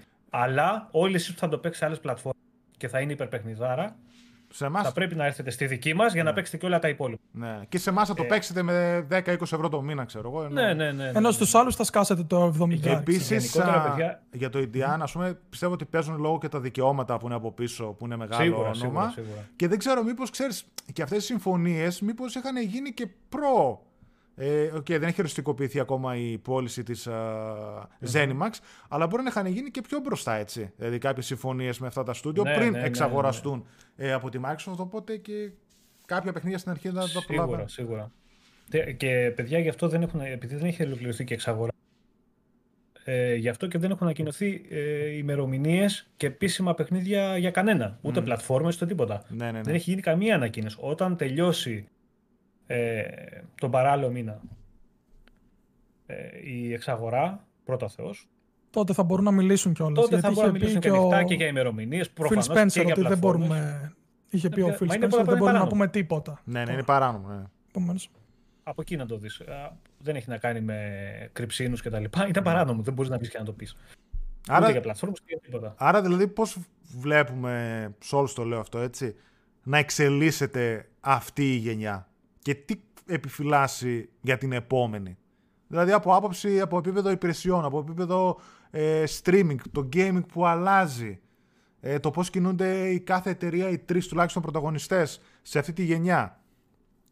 Μμμ. Κοίτα να δεις τι γίνεται, τι πιστεύω εγώ. Και... Ή θες θες να πεις εσύ ό,τι, ό,τι θέλετε, παιδιά. όχι, Και να ξεκινά δω- εσύ Ω, και ξεκίνα αν εσύ έχω και κάτι θα- θα συμπληρώσω. Ωραία, λοιπόν, κοίτα να δεις. Ε, πλέον η Microsoft, θα μιλήσω και για τη Microsoft και, και, για τη, Mi- και για τη Sony.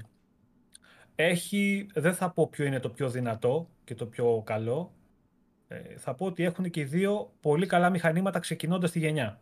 Αυτό, Δεν υπάρχουν, αυτό δεν μεγάλος υπάρχουν, συν. Ναι, ναι. ναι, δεν υπάρχουν συν πλην και συγκριτικά, όχι, κοίτα εδώ τι έγινε. Ε, εγώ μπορεί να θεωρώ ότι το Series X είναι καλύτερο στα σημεία. Ε, δεν θα κάτσω όμως να πω ότι όπα εδώ, τουλάχιστον με αυτά που έχουμε δει μέχρι τώρα, εντάξει, ότι όπ, κοίτα εδώ τι διαφορά υπάρχει και κέρδισε τη Sony και τη PS5 και, και, και, και. Ξεκινάνε και οι δύο εταιρείες με, με πάρα πολύ καλά μηχανήματα. Και δυνατά σε Που εγώ υποδύναμη, έτσι, σε σχέση με άλλες αμφέβαλα, γενιές. παιδιά, Αυτό. αμφέβαλα το κατά πόσο θα είναι σε αυτή την ποιότητα το PS5, να το ξέρετε. Μμ. Ε, με διέψευση η Sony έκανε πολύ καλή δουλειά, από ό,τι φαίνεται. Ε, τέλος πάντων. Έχουν πολύ καλά μηχανήματα και οι δύο. Έχουν τίτλους και οι δύο που τους περιμένει ο κόσμος. Μπορεί να μην έχουν κυκλοφορήσει, αλλά βλέπεις ότι ας πούμε στο PS5 θα βγει ένα καινούριο God of War, το οποίο έκανε τρελή πορεία στο PS4. Θα βγει ένα Horizon 2 που επίσης έκανε τρελή πορεία στο PS4 και ο κόσμος το είχε αγαπήσει, γιατί ήταν και καινούριο IP. Μμ. Ε, βλέπεις ότι η Microsoft, ο κόσμος περιμένει στα κάγκελα να δει τα καινούργια παιχνίδια. Έχει IPs καινούργια και παλαιότερα που επιστρέφουν, ας πούμε το Fable. Ε, και το Perfect Dark που περιμένει στα σκηνιά να δει, δείξτε μας gameplay, να δούμε τι θα παίξουμε. Βλέπεις όλο αυτό το πράγμα που έχει γίνει με την Bethesda. Ε, έχεις πράγματα να περιμένεις από όλους. Εγώ πιστεύω ότι στη γενιά συγκεκριμένη θα παίξουμε πάρα πολύ ωραία παιχνίδια σε όλες τις πλατφόρμες. Ε, και είναι μια ευκαιρία και λόγω του Game Pass ε, και των άλλων υπηρεσιών που ενσωματώνει στο Game Pass η Microsoft, δηλαδή το xCloud, το οποίο ε, πιστεύω ότι σύντομα θα έρθει επίσημα και στη χώρα μας, όπως πιστεύω σύντομα θα έρθει και το PS Now στη, χω- στη χώρα μας. Γιατί ξέρεις πόσο κόσμο το περιμένει. Και τους λέω εγώ ότι όταν έρθει θα τα αγαπήσει πολλοί κόσμο. Που με ένα δεκάρικο Game Pass, ένα δεκάρικο PS Now θα παίζουν τη Παναγιά στα μάτια. ας Εγώ πούμε. εσύ, το PS Now το έχω δοκιμάσει με, στο PC, μέσω του PC, με αγγλικό λογαριασμό. Και εγώ το ίδιο έτσι. Και έμεινα πάρα πολύ ευχαριστημένος από τα παιχνίδια του PS2, PS3, PS1 που έπαιξα με streaming, όχι από το 4, στο PC τουλάχιστον. Ναι, ναι. Αλλά τα άλλα παίζουν σαν να έχεις την κονσόλα μπροστά σου. Και μάλιστα του 3 παίζουν και πιο καθαρά και πιο στρωτά. Ναι, ναι, ναι, ναι, Το ναι, ναι, 4, ναι, πάρα πολύ. επειδή τα στριμάρει σε 720 στέρεο, 720 αυτό. θολώνουν. Και δεν, έ- δεν έπαιζε και καλά του 4. Ναι. Του 3 όμως, βέβαια του 4 θα πεις την κονσόλα αν έχεις υπηρεσία την ίδια, μπορεί να τα κατεβάζεις. Ναι, ναι, ναι. Άρα δεν χάνεις. Αυτό έχει το καλό ότι και κατεβάζεις και στριμάρει. Έχει πλέον ο κόσμος, παιδιά, πάρα πολλές υπηρεσίες. Η- Το Game Pass έχει μέσα το ε, EA Play. Μπορεί να ενσωματώσει αργότερα και κάποια άλλη παρόμοια υπηρεσία. Τη Ubisoft, ας πούμε, ακούγεται ότι μέχρι το τέλος του χρόνου ίσως κάτι γίνει. Δεν το πιστεύω. Δηλαδή, πιο πιθανό είναι να έρθει το Ubisoft Play σαν έξτρα συνδρομή στο και έρθει το EA Ναι. Access Ναι, ναι, ναι, κατάλαβα. παρά να μπει μέσα στο, στο... Είναι πολύ μεγάλο σαν κίνηση και δεν ξέρω το κατά πόσο σηκώνει συγκεκριμένη συνδρομή και τόσο μεγάλη προσθήκη επιπλέον. Το θέμα Ναι, είναι ότι γίνεται, βλέπουμε και πολλούς αναπόφευκτα- developers ανα- που... Ε, το θέμα είναι ότι βλέπουμε και πολλούς developers που δυσκολεύονται ας πούμε, να κάνουν κίνηση προς το Game Pass. Όπως και ο Joseph Fares, ο δημιουργός τώρα του It Takes Two, μιλούσε για το Game Pass και έλεγε ότι να δεν ξέρω κατά πόσο θα μου αποφέρει κέρδη και είναι λίγο παράξενη κίνηση. Πιστεύω ότι ακόμα βρίσκεται σε πρώιμο στάδιο ανάπτυξης παρόλο, ξέρετε, ότι έχει περιεχόμενο εννοείται. Δηλαδή υπάρχουν developers που το σκέφτονται, αλλά δυσκολεύονται στο να κάνουν την κίνηση ακόμα. Είναι, είναι, είναι κάποιοι οι οποίοι ε, προφανώς δυσκολεύονται στο να δημιουργήσουν τίτλους ή να δουν πώς θα πάει η υπηρεσία. Αν πάρουν τα λεφτά και τους πούνε φέρτε μας το παιχνίδι σας, θα τα πάρουν και με τα δύο χέρια τα λεφτά και θα βάλουν το παιχνίδι στην Σίγουρα, ναι. υπηρεσία. Πολλοί Ε, το developers, indie developers, συγγνώμη που σε διακόπτω, πολλοί developers λέγανε π.χ. ότι εντάξει, κανένας δεν έχει αποκαλύψει ποτέ. Νομίζω ότι με διάφορους τρόπους γενικότερα πληρώνονται case by case. Αλλά κάποιοι λέγανε ότι εμένα, τα, ε, θυμάμαι, είχα διαβάσει μια συνέντευξη που έλεγε ότι τα λεφτά που πήραμε από τη Microsoft καλύψανε τα έξοδα του παιχνιδιού, οπότε μπορέσαμε μετά να το βγάλουμε και στις υπόλοιπες πλατφόρμες, ας πούμε. Επίσης, πάρα πολύ ασφάλεια. Πάνε, πάνε, και λένε στη Microsoft, έχουμε αυτή την ιδέα και θέλουμε να την κάνουμε παιχνίδι. Σπύρο, ευχαριστούμε πολύ, φίλε μου το χρηματοδοτείτε και να μπει day one στο Game Pass. Ναι, ναι, ναι. Αυτό ακριβώς. Και πολύ να βγει ταυτόχρονα και αλλού. Δηλαδή, μέσα στο κέρδος μας να είναι από όλες οι υπόλοιπες πλατφόρμες που θα πουλήσει. Και το ναι. κάνουν. Υπάρχουν πολλοί τίτλοι. Ο Spencer ίδιος το έχει πει. Ναι, ότι υπάρχουν ναι, πάρα πολλοί τίτλοι που τους έχουν χρηματοδοτήσει αυτοί. Ε, γενικά θα δούμε στο μέλλον, όπως γίνεται και με το Netflix, που θέλω να τα συγκρίνω. Έχει μια παρόμοια λογική. Mm. Είναι, είναι διαφορετικά πράγματα, απλά έχει μια παρόμοια λογική. Ε, σίγουρα θα υπάρχουν πολλές μικρές και συμπληρωματικές παραγωγές παιχνιδιών ε, γιατί χρειάζεται να έχεις πολύ περιεχόμενο στην υπηρεσία σου. Χρειάζεται, να κάνουν. Θα υπάρχουν και τα indie παιχνίδια, θα υπάρχουν και τα double παιχνίδια από τα μεγάλα studio. Αλλά σε λιγότερη κλίμακα, όπως είναι ναι, και ναι. λιγότερες οι καλές ταινίες του Netflix σε μια βάση ναι. χρόνου, ας πούμε. Έτσι. Είδα, είδαμε και το, το Grounded, το οποίο ήταν ένα παιχνιδάκι ε, multiplayer να παίξουμε να περάσουμε καλά από ένα πολύ πολύ μικρό κομμάτι μέσα στην Obsidian. Είδαμε το Bleeding Edge από την Ninja Theory, το Brawler το παιχνίδι, το οποίο και αυτό ήταν πολύ μικρή παραγωγή και τα οποία είναι filler του Game Pass. Ναι, θα υπάρχουν και αυτά. Γιατί τα filler τα βλέπουμε παντού, δεν, δεν γίνεται. Εννοείται ότι χρειάζονται και χρειάζονται παιχνίδια που θα μαζέψουν την παρέα. Και αυτά είναι τα συγκεκριμένα που βάζει η Microsoft μέσα εκεί από τα δικά της studio παιχνίδια, multiplayer που θα κάτσουμε να παίξουμε παρέα και θα τα ευχαριστηθούμε. Χρειάζονται και αυτά. Δεν μπορεί να έχει συνέχεια ε, αγορά δικαιώματα που βάζεις μέσα. Δεν γίνεται. Mm. Κάποια στιγμή δεν θα βγαίνει αυτό το πράγμα. Και επίσης βοηθάμε πάρα πολύ όλα αυτά, ξέρεις. Ε, το να είσαι παρέα, πάνω να πει ότι όλοι θα έχουν συνδρομές ε, για να έχουν πρόσβαση στο παιχνίδι. Σίγουρα. Και πάλι λέω ότι όλοι θα έχουν τον Go. Έχει, έχει, έχει, βοηθήσει όλο αυτό ζήσει πάρα πολύ γιατί κάποιος που δεν έχει κονσόλα ή δεν έχει Game Pass στο PC ή στο το καταλάβει εύκολα. Mm. Το ότι πλέον για να παίξουμε, ξέρεις τι λέμε. Ε, κατέβασε το τάδε να παίξουμε. Δεν λέμε Α, εσύ έχεις το τάδε παιχνίδι, εσύ δεν το έχεις, ε, ή να το αγοράσεις να παίξουμε έχουμε μια τεράστια βιβλία πάνω από 300 τίτλους αυτή τη στιγμή, το οποίο λέμε ε, μπήκε το τάδε, κατεβάστε να παίξουμε. Ναι, ναι, ναι. Τζάμπα. Δηλαδή, μέσα από τη συνδρομή σου ε, έχεις ε, αυτόματα ένα πάρα πολύ μεγάλο κύκλο ανθρώπων με τους οποίους μπορείς να παίξεις τα ίδια παιχνίδια. Χωρίς να χρειάζεται ο άλλος να ξοδέψει να παίξει ένα μήνα, δύο μήνες ή. Δεν χρειάζεται να το αγοράσεις πλέον. Mm. Και είναι πάρα πολλά τα παιδιά που πλέον έχουν αγοράσει παιχνίδια γιατί πολύ απλά τα δοκιμάσανε και περάσανε πάρα πολύ καλά και θέλουν να το έχουν και μετά το διάστημα που κάποια στιγμή θα αφαιρεθεί από την υπηρεσία, τουλάχιστον για το third party παιχνίδι. Mm. Πάντως και ακόμα αυτοί που παίζουν στάθη, μόνοι πες, τους. Πες και εσύ για να το κλείσουμε και να πάμε και σε τίποτα νεάκια. Να, νέα, να ναι. φάμε το τελευταίο όχι, όχι, ήθελα να πω απλά ότι και αυτοί που παίζουν μόνοι τους και παίζουν πολλά παιχνίδια, δηλαδή δεν θα μείνουν ποτέ από περιεχόμενο στο Game Pass έτσι. Και δεν μιλάμε για παιχνίδια του πετάματου. Έχει και πολύ καλά παιχνιδάκια μέσα, ειδικά indies. Mm. Υπάρχουν και, και, και μετριότητες. Ε, σίγουρα, ναι.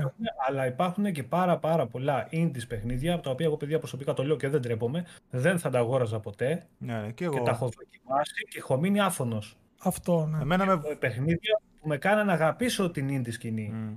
Εμένα με βολεύει πάρα πολύ το Game Pass, γιατί τα μεγάλα παιχνίδια θα τα παίξω, θα τα αγοράσω, ξέρεις το PlayStation εδώ εκεί.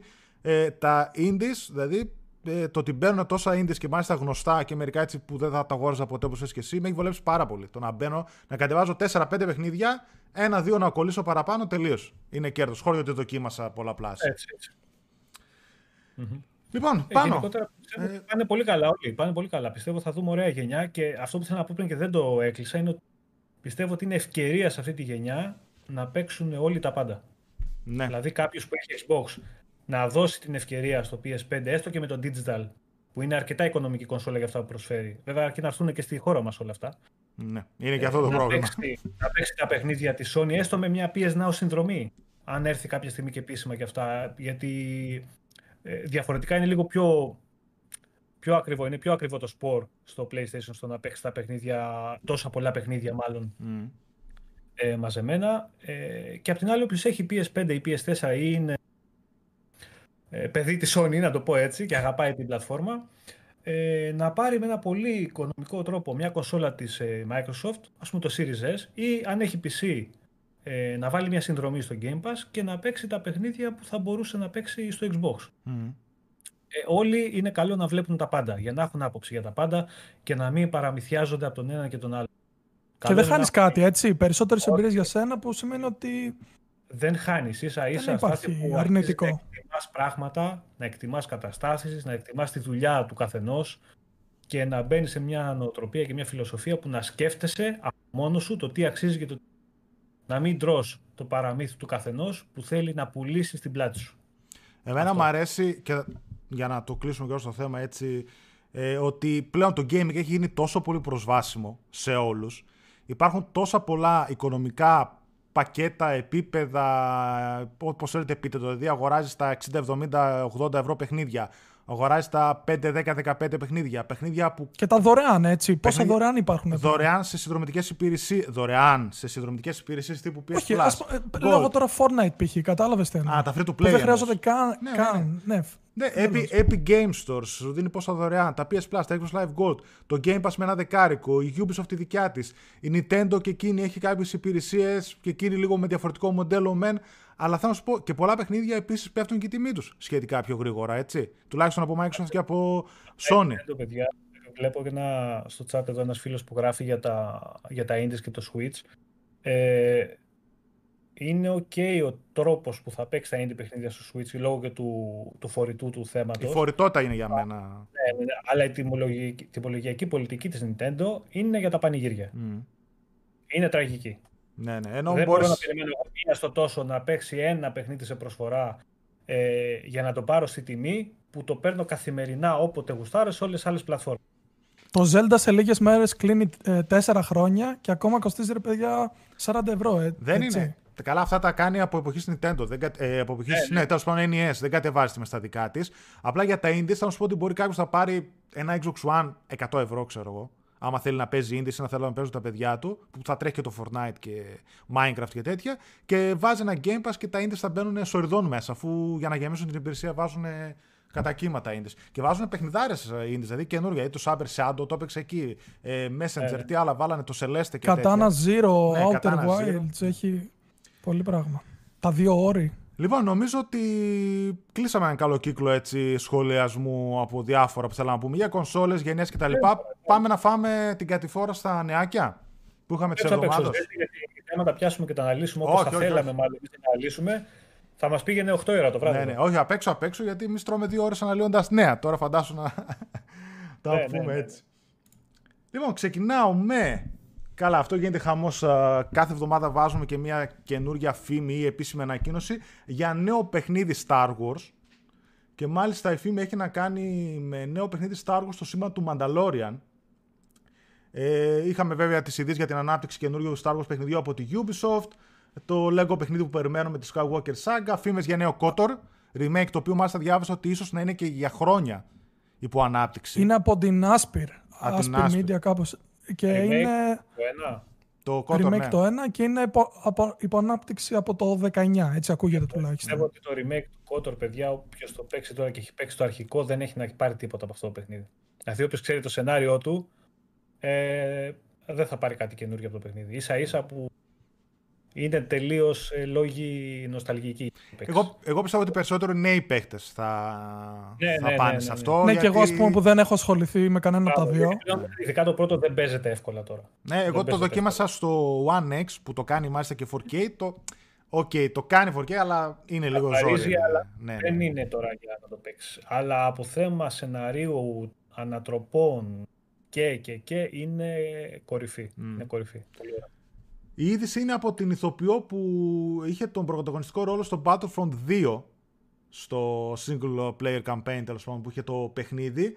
Ε, ρωτήθηκε βέβαια για το πού βρίσκεται ο χαρακτήρας που ενσάρκωσε γενικότερα στα γεγονότα του Mandalorian και ανέβασε mm. κάποιε έτσι ε, αναρτήσεις στο Twitter και έκανε tag τους δύο σεναριογράφους του Battlefront 2 και τους ρώτησε χαρακτηριστικά αν θέλετε να τους πείτε που βρίσκεται και τέτοια.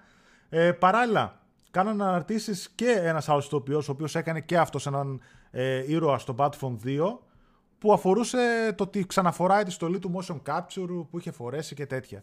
Αυτά μπορεί να μην σημαίνουν τίποτα, μπορεί να σημαίνουν ένα DLC, ένα κάτι, ξέρω εγώ, οτιδήποτε άλλο. Αλλά υπήρξε μια φημολογία ότι ίσως συμμετέχουν κάτι ε, γύρω από το σύμπαν του Mandalorian, γιατί και η ιστορία του Battlefront 2, το campaign, διαδραματίζεται στην ίδια χρονική περίοδο που διαδραματίζεται και το ε, Mandalorian, το οποίο για μένα είναι φανταστικό για παιχνίδι τουλάχιστον άμα έβγαινε έτσι. Ξέρεις τι σκέφτομαι εγώ, Ραζίση, ότι μήπως φτάσει αυτό όλο το θέμα τώρα με το Star Wars και κουράσει. Δηλαδή θα, θα, επί... θα κάσουν ξαφνικά όλοι να βγάζουν Star Wars παιχνίδι και το Star Wars στο gaming κομμάτι τουλάχιστον δεν έχει το user base που έχουν οι ταινίες. Ναι. Κοίτα, αν θυμάσαι... Το λες όμως, γιατί και το Fallen Order πούλησε πολύ καλύτερα από όσο περιμένανε, έτσι. Σίγουρα, πρόσεξε όμως, το Fallen Order ήταν ένα ήδη πολύ καλό παιχνίδι. Ε, απέσπασε πάρα πολύ καλές κριτικές. Αν μέσα στα παιχνίδια τα υπόλοιπα που θα πέσουν και κανένα σαπάκι, υπάρχει, δεν μπορούν να βγουν τα Star Wars παιχνίδια καλά, ε, νομίζω ότι θα κορεστεί η αγορά με Star Wars παιχνίδια. Δηλαδή, εγώ, ε, εγώ ε... ένα, παιχνίδι, ένα παιχνίδι το έπαιξα με το Fallen Order, αυτού του τύπου παιχνίδι. Ε, FPS είχες παίξει, είχες πάρει μια ιδέα, ειδικά με το campaign που προσθέσανε και ήταν αξιόλογο μπορώ να πω, του Battlefront 2. Ε, αν μου έρθει από του χρόνου ή αυτό μέσα στο χρόνο άλλο Star Wars και του χρόνου, δεν θα το παίξω με τον ίδιο ζήλο. Το δεν το ευχαριστώ τόσο πολύ. Δεν, δεν με τραβάει τόσο πολύ. Θυμάσαι εποχή Xbox, ε, original Xbox και γενικά όταν σε εκείνη τη γενιά, αλλά βγαίνανε και πάρα πολλά και αποκλειστικά στο original Xbox. Πόσα παιχνίδια Star Wars βγαίνανε. Τα KOTOR 1 και 2, Republic Commando, Jedi Knight, Outcast και σε PC πιο παλιά και αυτά. Γινόταν χαμός από παιχνίδια. Σε όλα τα είδη, έτσι. Racing, ναι, ναι. fighting, ό,τι θες. Εντάξει, τότε ήταν και στα ντιζένια του το, το Star Wars. Νομίζω ήταν πιο πολύ από ό,τι είναι τώρα. Ε, και βγαίνανε διαφορετικού τύπου παιχνίδια. Δηλαδή έβλεπες από FPS, από fighting, από... Racing. Ε, όπλια, ναι. racing, ό,τι ήθελες. Ε, πάνω και δεν κούραζε γιατί ήταν κάτι διαφορετικό. Δεν κούραζε. Που τότε κούραζε πάλι. Δηλαδή θυμάμαι ότι βλέπαμε τότε Star Wars και λέγανε πάλι Star Wars. Και τώρα που έχει δώσει, έχει ξεκινήσει και τα έδινε στα Game Gold. Η... Ναι, ναι η Microsoft, πάλι αυτό λέγαμε, πάλι Star Wars και έδινε παιχνίδια του original Xbox. Ναι, ναι, Republic Commando, το Jedi Outcast νομίζω και τόσο. Πλέον έχουν ανεβεί και πάρα πολύ τα budget, γι' αυτό μπορεί να δούμε ίσως μειωμένα παιχνίδια. Παρότι αν, η Lucasfilm έχει ανακοινώσει, η Lucasfilm Games έχει ανακοινώσει πολύ πράγμα, έτσι. Αν πάνε στη, στην φιλοσοφία του interactive movie και πάμε στα παιχνίδια του στυλ που, που προωθεί η Sony περισσότερο, ε, σε αυτή τη λογική με μεγάλα budget και παραγωγή στο θα, θα είναι ωραίο αποτέλεσμα, ε, σίγουρα θα πουλήσουν. Υποτίθεται ε, φτιαχνώ, η Visceral έφτιαχνε ένα τέτοιο τύπου Uncharted παιχνίδι και την έκλεισε η, ναι, ναι, η EA. Ναι, ναι. Τέλος πάντων, πάω παρακάτω. Ένα παιχνίδι το οποίο πραγματικά το θυμήθηκα και εγώ μετά από χρόνια που εξαφανίστηκε, που εξαφανίστηκε και επανεμφανίστηκε. Six Days in Fallujah. Αυτό, παιδιά, ήταν το 2009. Ε, το είχε ανακοινώσει η Konami Six Days in Fallujah θα ήταν ένα first person shooter σχετικά με τη μάχη για την κατάληψη της Ιρακινής πόλης της Φαλούτσα το 2004 από τους Αμερικάνους. Υπήρχαν τότε πάρα πολλές αντιδράσεις, γενικότερα από βετεράνους ε, του πολέμου, από τον κόσμο. Το οποίο λέγανε ότι θα είναι και αληθινές ιστορίες αυτά που έχουν ναι, ναι, ναι μέσα. Τώρα, από αυτούς που, το, που το έζησαν, κά, κάτι τέτοιο νομίζω γράφανε στο. Ναι. Η περισσότερη κριτική υπήρχε ότι ίσως είναι ένα παιχνίδι το οποίο πρώτον κάνει προπαγάνδα και δεύτερον είναι κάτι σαν ε, recruitment tool, δηλαδή προσπαθεί να προσελκύσει νέο κόσμο στον Αμερικάνικο στρατό. Γιατί κάνουν κάτι προσπάθεια, έχουν ανοίξει και Twitch channel και κάτι τη βλακίες κάνουν εκεί πέρα. Δεν κυκλοφόρησε. Περίμενε τώρα ο άλλος να δει το παιχνίδι αυτό για να πάει να καταταγεί στο στρατό. Δηλαδή, λες, λένε και κάτι πράγματα, κάτι, κάτι φορά. Αν ήταν έτσι στα Call of Duty, τι κάνουν τόσα χρόνια; Έτσι, που, παρα... που υπάρχουν ε, περιπτώσεις, κάποια mission σε Call of Duty, που παραχαράσουν ιστορία κανονικότατα. Έτσι. Δηλαδή στο Modern Warfare το, το, προπέρ, το περσινό μάλλον.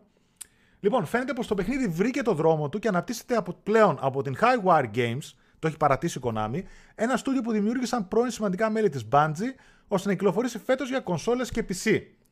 Στόχος λέει το παιχνιδιού είναι να πει μια άκρος ρεαλιστική ιστορία μέσα από ένα συνδυασμό gameplay αλλά και αληθινών συνεντεύξεων στρατιωτών που ήταν εκεί. Η αρνητική αντίδραση πίσω στο 2009 τρόμαξε την Konami. Σήμερα φαίνεται πως οι συνθήκες είναι πιο ευνοϊκές για το συγκεκριμένο παιχνίδι και θα το εκδώσει η Victura. Θα το δούμε γι' αυτό. Δηλαδή, εγώ ξέρω όλα τα project τα ακυρωμένα που βρίσκουν το δρόμο τους μετά από πολλά χρόνια, τα φοβάμαι πάρα πολύ. Ναι, και εγώ τώρα δεν ξέρω ποιο σκοπό έχει. Είδα πάλι ξαναβγήκανε και λέγανε ότι μπήκε ο Αμερικάνικος στρατός από πίσω και το χρηματοδοτεί και τέτοια. Αλλά ναι, δεν ξέρω τώρα. Λέγανε ιστορίες συνωμοσίας για να ανεβάσουμε ναι. λίγο το hype. Κάποιος άλλος ασχοληθεί να πει: Κοίτα τι χρηματοδότησε ο Αμερικάνικος στρατός. Ένα, ένα agent μένει να γυρίσει. Έτσι. Ναι. Ό,τι να. Είχαν βγάλει κι άλλα. Εγώ θυμάμαι, π.χ. έπαιζα στο Original Xbox το Full Spectrum Warrior, που λέγανε ότι ήταν Ναι. από ένα πρόγραμμα του Αμερικάνικου στρατού το πώς να εξομοιώνει μάχες και τέτοια, ας πούμε. Okay. Λοιπόν, Ε, πάμε κοίτα, και. Α, θες να πεις όλα κάτι; αυτά, Ναι. Τα ακυρωμένα και τα ταλαιπωρημένα που πάνε πίσω, καθυστερούν, σταματάνε την ανάπτυξη και με πόσα χρόνια ξαναξεκινάνε. Π.χ. Crackdown 3. Μμ. Ε, μακριά, μακριά. Δηλαδή δεν τους δίνω μέλλον καθόλου. Final Fantasy 15. Άλλη περίπτωση. Τι να πεις. Ε, λοιπόν, έχουμε ημερομηνία κυκλοφορίας του Pumpkin Jack για το PlayStation 4 όμως. Πρόκειται για ένα παιχνίδι το οποίο μοιάζει πάρα πολύ με το Medieval. Είχε κυκλοφορήσει στις υπόλοιπες πλατφόρμες, δεν είχε βγει στο 4 και πλέον 24 Φεβρουαρίου, σε 10 μέρες δηλαδή, θα έρθει και στο PlayStation 4 όσο το περιμένετε. Ποιο ήταν αυτό. Πώς; Διασκεδαστικό παιχνίδι. Ναι, δεν... Διασκεδαστικό παιχνίδι ήταν αυτό. ναι, ναι, είχε πάρει και ψηλοκαλές κριτικές νομίζω. Δηλαδή το είχε αγαπήσει ο τίμιο. κόσμος. Τίμιο παιχνιδάκι. Όχι, ωραίο φαίνεται και έτσι σε σχέση με το Medieval και πάλι έτσι στη φάση του του Χουάλγουν και τα λοιπά, ωραίο φαίνεται. Ε, να σου πω κάτι, είναι πιο medieval από το remake που βγάλανε. Α, ναι, θα το παίξω. Ναι, ναι, Γιατί ναι, όχι, είναι ωραίο. πιστεύω, δεν ξέρω και εσύ τι, τι τιμή είχε βγει στις, α, στις άλλες πλατφόρμες; Ε, Νομίζω ήταν ε, low price, ήταν γύρω στα 20. 25, 20, 25 Α, κάπου εκεί. εντάξει, τίμιο δηλαδή και με μια έκδοση ας πούμε το παίζει το 15 άνετα. Normal τιμή, ναι. Μία από τις α, σημαντικές είδες της εβδομάδας ήταν ότι η CD Projekt Red έπεσε θύμα ηλεκτρονικής επίθεσης και μάλιστα προχώρησε το πράγμα καθώς βγήκανε και είπανε ότι εμείς δεν θα δώσουμε τα λίτρα και αυτά και ήδη από ό,τι είδα έχουν πουλήσει λέει το source code του Quen, του The Witcher 3 και του Cyberpunk το έχουν πουλήσει ήδη στο Dark Web. Ναι, Οπότε- τους είχαν πει ότι αν σε ε, 48 ώρες δεν μιλήσατε μαζί μας, θα το δώσουμε, ξέρω εγώ, το source code. Τι γίνεται ρε παιδιά με αυτήν την εταιρεία, δηλαδή. Δε- Αυτό θα έλεγα. Δεν μπορεί λίγο τώρα να σηκώσει κεφάλι, ας πούμε. Ήταν Ναι, ε, αυτό. στην κορυφή του κόσμου, ξέρω εγώ, και του προσκυνάγαν όλοι από κάτω. Δεν ακούγεται πλέον για τίποτα καλό. Ναι. Όποτε ακούσεις τραγωδία, καταστροφή κτλ. είναι η CD Projekt από πίσω. Και είναι και το φαινόμενο του ειδικού τύπου γενικότερα. Ξέρεις που έτσι και σου βγει μια καταστροφή, γίνεσαι τρεντάρι, ρε παιδί μου, για αυτό το πράγμα. Τέλος. Μετά όλοι ε, ανεβαίνουν πάνω στο κύμα και αναμεταδίδουν ό,τι σε κάνει ακόμα και χειρότερο να φαίνεσαι. Όμως, το θέμα είναι ότι τους δίνεις τροφή για να αναμεταδώσουν. Αυτό είναι το κακό πλέον που έχει. Δεν, δεν μπορεί να το πιάσει από πουθενά να το σώσει. Βγαίνει ε, ο, ο διευθυντής της εταιρείας, ο ιδιοκτήτης, πες πες τον όπως θέλεις, να δώσει να μιλήσει 45 λεπτά. Και δεν λέει τίποτα. Ναι. Το κάνει χειρότερα. Δηλαδή, Και δεν ζητάει συγγνώμη, τα λέει Μπράβο, παιδιά, δεν πλαγιαστά. είναι σε θέση να καταλάβουν έτσι. ότι αυτό που κάνουν είναι λάθος. Δηλαδή δεν υπάρχει ένας άνθρωπος να τους συμβουλέψει και να τους πει: Παιδιά, όχι, μην μιλήσετε. Εντάξει. Και έγιναν, κορ- Φτιάχτε το παιχνίδι. έγιναν corporation, ρε. εσύ. Εντάξει, έχουν μπει μέσα πόσοι και τέτοια, αλλά τόσα τμήματα δικηγόρο και marketing έχουν. Δηλαδή δεν μπορούν να κάνουν τέτοιο. Τέλος. Ε, δε- Ξέρεις τι, ε, ρίξε το βάρος σου στα παιχνίδια και κάνε αυτό που έκανες επί εποχής Witcher 3, γιατί και το Witcher 3 δεν έχει κυκλοφορήσει. Βέβαια με πολύ λιγότερα προβλήματα από ό,τι είχε το Cyberpunk, δεν το συζητάμε. Α, μην το λες και το Witcher ήταν και εκείνο έτρεχε. Είχε τα, θε- είχε τα θεματάκια του. Όμως τι Ειδικά στο κάνανε. frame rate, ας πούμε, στην αρχή ήταν... ε, Ναι, ναι. Τι κάνανε Πολύ όμως; χαλιά. Δώσανε ε, πο- γρήγορα σχετικά τα updates. Δεν μιλάγανε πολύ. Ρίξανε το βάρος στο development του παιχνιδιού. Δώσανε πάρα πάρα πολύ αξιόλογα ε, DLC τα οποία ήταν στην ουσία ολόκληρα παιχνίδια. Ναι, ναι, ναι. πιθανότατα θα πουλάγανε standalone αυτά όλα. Μμμ. Ε, σε πολύ λογικές τιμές και με Ναι. ωραία πακεταρίσματα. Κάτι τις 20 retail ευρώ, εκδόσεις. 25, πόσο έκανε. ας πούμε. Δηλαδή, Αυτό, όταν ναι. έπαιρνες, ας πούμε, τις retail εκδόσεις με τις κάρτες μέσα και, και, και στο 20 και έπαιρνες και 10-15 ώρες παιχνιδιού επιπλέον, ε, ήταν όχι τίμιο, Ούτε και παραπάνω ώρες παιχνιδιού μέσα. κάτι παραπάνω. Μμ. Ε, δεν μπορώ να καταλάβω πώς από το ένα σημείο, ξέρω εγώ, που έχει φτάσει εκεί και σου λένε όλοι, ξέρω εγώ, σου καλύπτουν τα πάντα, το ίδιο το community καλύπτει τα λάθη σου, Μμ. πώς φτάνεις στο σημείο τώρα να έχεις γίνει... Να γκρεμίζεις. ο Ευρωπαίος Στράτος, Να γκρεμίσει όλα μόνος σου και να σταματάει πλέον και το community που μέχρι και την κυκλοφορία του Cyberpunk κάλυπτε όλα και ή προσπαθούσε να καλύψει όλα σου και να σου δώσει χωροχάρτη, Μμ. να έχει γυρίσει όλο απέναντί σου πλέον και να σε βρίζει. Ε, θέλει προσπάθεια αυτό, παιδιά. Δεν, δεν γίνεται Τα έτσι εύκολα. καταφέρανε πάντως. Άμα θέλει προσπάθεια, τα καταφέρανε. γιατί πλέον α, δεν. Τέλος πάντων. Θέλει, θέλει. Θα φανεί τι θα κάνουν και με τα patches και του χρόνου τέτοια εποχή, πώς, τι φάση θα είναι το παιχνίδι. Να δούμε και πότε θα βγει και σε καινούριες κονσόλες και ένα multiplayer υποτίθεται έρχεται και updates. Σε τι, και σε τι κατάσταση θα βγει. Σκεφτείτε τώρα να βγεις σε, με next gen parts και, και στις κονσόλες και να μπαίνεις ξαφνικά και να βλέπεις τα ίδια πράγματα. Μίζονται αυτοκίνητα πέφτουν στο κεφάλι. Και μου βάζουν και, και photo mode πανάθεμά τους. Αντί να κάτσουν να ασχοληθούν με τα προβλήματα του παιχνιδιού. Mm. Το photo mode στο PC έχει λόγο ύπαρξη. Είναι γιατί το παιχνίδι στο PC είναι πανέμορφο. Στις ναι. κονσόλες γιατί λόγο; Εντάξει, ε... στι κονσόλες μπορείς να βγάλει κάποιο screenshot, αλλά το παιχνίδι δεν είναι καν playable ουσιαστικά στις base consoles. Δεν είναι και όμορφο, παιδιά. Δεν είναι ότι δεν, είναι, δεν παίζει σωστά. Δεν είναι και όμορφο. Είναι απλά ένα OK παιχνίδι. Mm. Δεν, ναι. τεχνικά δεν είναι όμορφο. Είναι πολύ ωραίος, καλοσχεδιασμένος ε, πόλη. Δεν είναι όμορφο. Τεχνικά. Πάω λίγο στο chat να δω κάποια σχόλια που λένε αν είναι το παιχνίδι της Ubisoft αυτό, δεν νομίζω Άλεξ, που λέγαμε αυτό για το Star Wars. Ε, κάνα νέο για sequel του The Order 1886, Γιώργο, δεν υπάρχει πάντως. Καλά, η Redia Dawn που το έφτιαξε ε, έχει εξαγοραστεί από το Facebook και θα φτιάχνει VR παιχνίδια για το Oculus. Yeah. Το EIP ανήκει στη Sony, μπορεί να το δώσει οποιοδήποτε άλλο στούντιο να το φτιάξει γιατί έχει χτίσει ένα ωραίο ε, σύμπαν από πίσω που θα μπορούσε να δώσει sequels, αλλά δεν υπάρχει κανένα νέο. Ναι, ναι. Ήταν τίμιο. Εντάξει. Γραφικό πολύ. Ναι, ναι. Είχε φάει έτσι κράξιμο τότε, ήταν μικρό, είχε κάποια θεματάκια άλλα. Το πήρε η μπάλα. Ήταν και από τα πρώτα που βγαίνανε στο 4. Λοιπόν, πάμε στην ημερομηνία κυκλοφορίας επιτέλους για το Ratchet Clank Rift Apart. Ε, το παιχνίδι της Omniac που θα είναι και ένα από τα λίγα ε, αποκλειστικά για το PlayStation 5. Όταν λέω Αποκλειστικά εννοώ μόνο, μόνο για το PS5, όπως ήταν το Demon Souls. Ε, είχαν βγει κάποια στιγμή, είχαν πει για release window, ε, για launch window μάλλον, και όλοι υπολογίζαμε ότι μέχρι Μάρτιο θα κυκλοφορούσε και εγώ αυτό πιστεύω ότι ο σκοπός τους ήταν μέχρι Μάρτιο το βγάλουνε.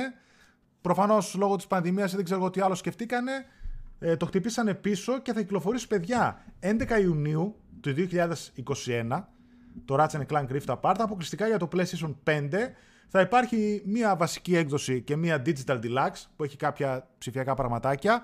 Ε, δεν θα κυκλοφορήσει συλλεκτική καθόλου. Και επίσης το καλό νέο για το Ratchet Clank είναι ότι έρχεται με ελληνικό μενού και ελληνικούς υπότιτλους. Συνεχίζει δηλαδή η Sony να υποστηρίζει όλα τα first party της ε, και όχι μόνο, α, και το είδαμε και το second part, τέλος πάντων, second part του Kojima, τέλος πάντων, το Death Stranding που είχε ελληνικά, ε, να υποστηρίζει την ελληνική αγορά με ελληνικά. Βέβαια, ε, θεωρώ χαμένη ευκαιρία το Ratchet Clank που δεν έχει με, ελληνική μεταγλώτηση. Δηλαδή στο Medieval ε, και στο Sly παλαιότερα που θυμάμαι και αυτά, σε τέτοιου είδους παιχνίδια έτσι πιο συσσαγωγικά παιδικά θα πω, γιατί τα παίζουμε κι εμείς full, ε, ταιριάζουν πάρα πολύ οι ελληνικές φωνές που τις έχουμε συνηθίσει από. Ήταν και τρομερή δουλειά που είχαν κάνει. Τρομερή δουλειά στο slide. Τη λέω και την ξαναλέω. Και στο Medieval. Αγαπημένο ναι. ναι. Μένει σειρά το slide. Και στο Medieval πολύ καλή δουλειά και θα τέριαζε στο Ratchet Clank θεωρώ φοβερά οι ελληνικές φωνές. Δεν ξέρω γιατί το κάνουν. Δεν ξέρουμε κατά πόσο και τα ελληνικά στούντιο έχουν επηρεαστεί. Τα ελληνικά στούντιο μεταγλώτησης έχουν ναι. επηρεαστεί έτσι από τον κορονοϊό και τι γίνεται με τις δουλειές. Είναι, είναι. Δεν μαζευόμαστε μαζευόμαστε εμείς εδώ παρέα και γράφουμε υπότιτλους που κάνουν τι ταινίες. Είναι, είναι ακριβό project. Α... Και μπράβο στη Sony που το κάνει, αλλά έχει κόστος όλο αυτό το πράγμα. Απλά... Και πρόσω μάλλον, ε, δεν ξέρω αν παίζει ρόλο σε όλο αυτό και στην ελληνική μεταγλώτηση συγκεκριμένο παιχνίδι το ότι δυστυχώς ε, θα πουλήσει σε πολύ μικρό user base. Ναι, γιατί, μπορεί. γιατί μέχρι πόσα PlayStation 5 θα έχουν πουληθεί; Ναι. Και πόσοι δεν θα αγοράσουν όσοι έχουν πάρει την κονσόλα και το Ratchet. Mm. Ναι, ναι. Μπορεί, ε, μπορεί να παίζει και αυτό και να μαζεύουν τα κόστη. Επειδή, μπράβο, επειδή πλέον δεν απευθύνεται σε ένα user base 110 εκατομμύρια και θα απευθύνεται σε ένα user base ξέρω, 15 εκατομμύρια. Ναι, σωστή σκέψη. Δεν μας παίρνει να ρίξουμε επιπλέον χρήματα σε αυτό σε άλλες αγορές mm. ώστε να. Ε, γιατί πιθανότατα δεν θα τα πάρουμε πίσω. Απλά ξέρεις τι, πολύ σωστή σκέψη αυτή και έχει εννοείται μια λογική, μπορεί να είναι και έτσι ακριβώς. Απλά όταν βλέπω, ξέρεις, ελληνική μεταγλώτηση στο Dead Stranding, που θα φτάνανε οι ελληνικοί υπότροι και τα μενού και με τους διάσημους ηθοποιούς που έχει, που και το Death Stranding πόσο να πούλησε Ελλάδα, ας πούμε, έτσι. Λίγα χιλιάδες κομμάτια. Εδώ παγκοσμίως, ας ναι. πούμε, ε, δεν πούλησε. Τέλος πάντων, δεν πούλησε τρελά, έτσι. Βασικά δεν ξέρουμε ήταν, καν. Δεν ξέρουμε καν. Ήταν πιο ιδιαίτερο. Που σημαίνει ότι ήταν χαμηλά νούμερα, γιατί συνήθως η Sony βγαίνει και τα λέει. Mm. Όταν είναι επιτυχίες. Οπότε, όταν βλέπω και ελληνική μεταγλώτηση που τη θεωρούσα πραγματικά παράτερη, δηλαδή δεν χρειαζόταν σε τέτοιου είδους παραγωγές, μου κάνει λίγο εντύπωση που δεν βλέπω στο Ratchet. Βέβαια, αυτό μπορεί να επηρεάζει και η πανδημία, μπορεί να είναι και αυτό που λες εσύ. Δεν ξέρω, το θεωρώ χαμένη ευκαιρία. Δηλαδή θα ήταν, ε, πιστεύω, πολύ πετυχημένη η ελληνική μεταγλώτηση. Αν είχε βγει, εγώ πιστεύω ότι αν είχε βγει και για το PS4 το παιχνίδι, ναι, ε, σίγουρα θα είχαν βάλει. Μπορεί, μπορεί, μπορεί. μπορεί. Σίγουρα Τώρα, Με ερώτηση η, τώρα. Η, ελληνική αγορά πόσα PS5 θα έχει πουλήσει μέχρι τον Ιούνιο; Αφήστε το πα, παγκόσμια. Ναι. Λέμε για την ελληνική αγορά. Μια ερώτηση. Αν είχε μεταγλώτηση, εσείς θα το παίζατε στα ελληνικά ή στα αγγλικά; Πρώτο playthrough λέμε τώρα, έτσι. Αγγλικά εγώ πάντα. Τα, πα- τα, τα Κι πάντα. εγώ, αγγλικά. κι εγώ, κι εγώ.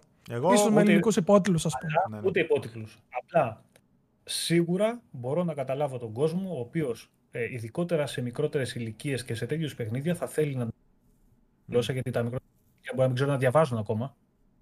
Προφανώς όμως καταλαβαίνουν.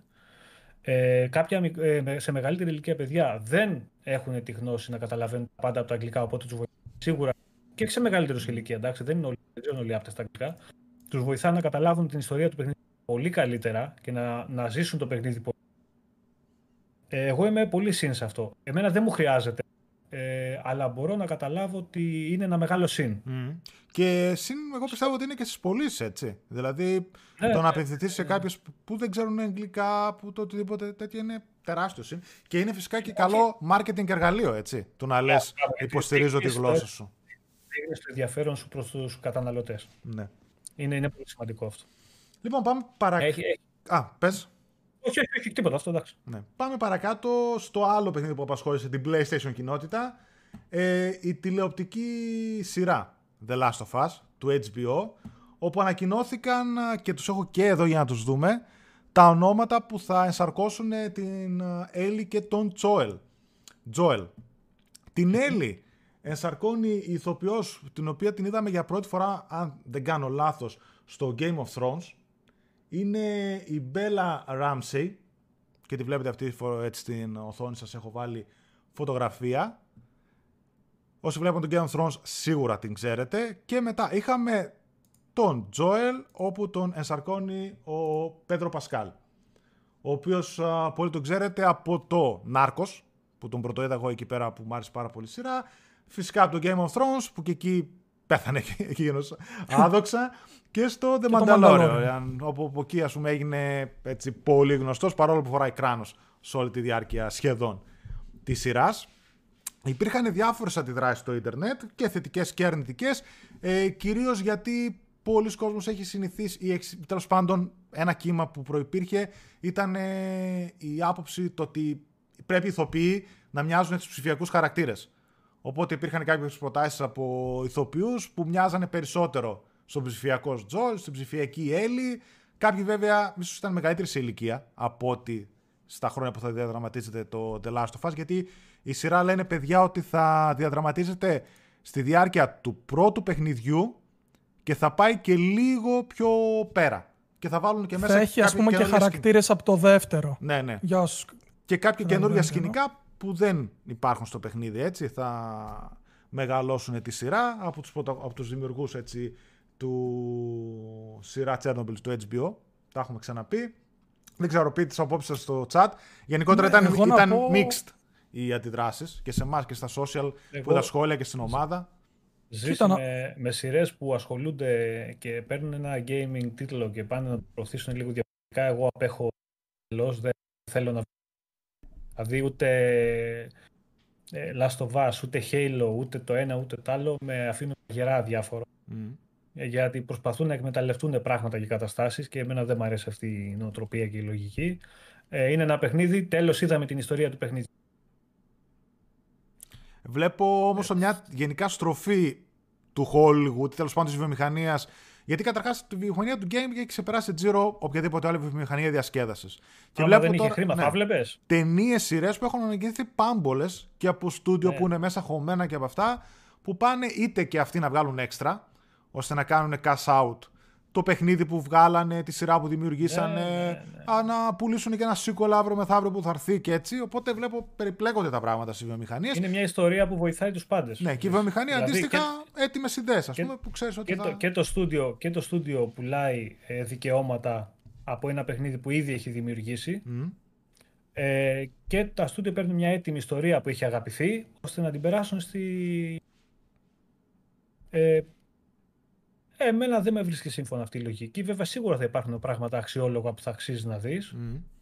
αλλά δεν τρελαίνομαι. Ναι. Δεν τρελαίνομαι αυτά τα πράγματα. Δηλαδή το παιχνίδι είναι παιχνίδι, η ταινία είναι ταινία. Ε, κάντε κάτι άλλο ξέρω εγώ. Βέβαια, να πω. ότι- Γιατί θα, θα, πόσες φορές έχουμε δει να καίνε παιχνίδια έτσι και να ξενερώνει ο κόσμος ε, ή από ταινίες που γίνανε παιχνίδια. Πιο συνήθες είναι αυτό. Ναι. Ε, πλέον θα φτάσουμε στο σημείο να ξενερώνουμε από ταινίες που τις πήραν από τα παιχνίδια. Θα φτάσουμε στο άλλο άκρο. Έχει γυρίσει ο τροχός. Δηλαδή παλιά βγαίνανε τα movie tie-ins, full τα παιχνίδια και τώρα τα παιχνίδια έχουν πάει στον Ναι, κινηματογράφο. αυτό. και να πω ότι, διορθώστε με αν δεν κάνω λάθος, καλά τις ταινίες τις προσπερνάω, που έχουμε δει αρκετές από παιχνίδια να βγαίνουν ταινίες, αλλά σειρά, και δεν μιλάω για καμιά παιδική σειρά, ας πούμε, έτσι σειρά-σειρά ακόμα νομίζω δεν έχουμε δει για να κρίνουμε. Δηλαδή ξέρω ότι γίνεται και The Division Ε, το, και το, πόσα The άλλα παιχνίδια. Witcher, το The Witcher σκέψου και το Α, πόσο μεγάλη σωστά, επιτυχία σωστά, ήταν. το The Witcher, Ίσως ας αυτό πούμε. επηρέασε Ναι. λίγο το πώς βγαίνουν τα πράγματα. Και α, ήθελα λίγο να σταθώ στο casting ότι εντάξει, με, μπορεί να μην μοιάζουν, αλλά δεν είναι ότι τους βλέπουν στον δρόμο και λένε «Α, αυτή είναι καλή, αυτός είναι, μοιάζει με τον Τζοέλ. Περνάνε χιλιάδες άτομα από το casting έτσι. Και λογικά υπάρχει μια σοβαρή χημεία μεταξύ τους. Δεν είναι ότι α, τους βρίσκουν και τους παίρνουν, ελάτε εσείς εδώ να κάνετε τη δουλειά.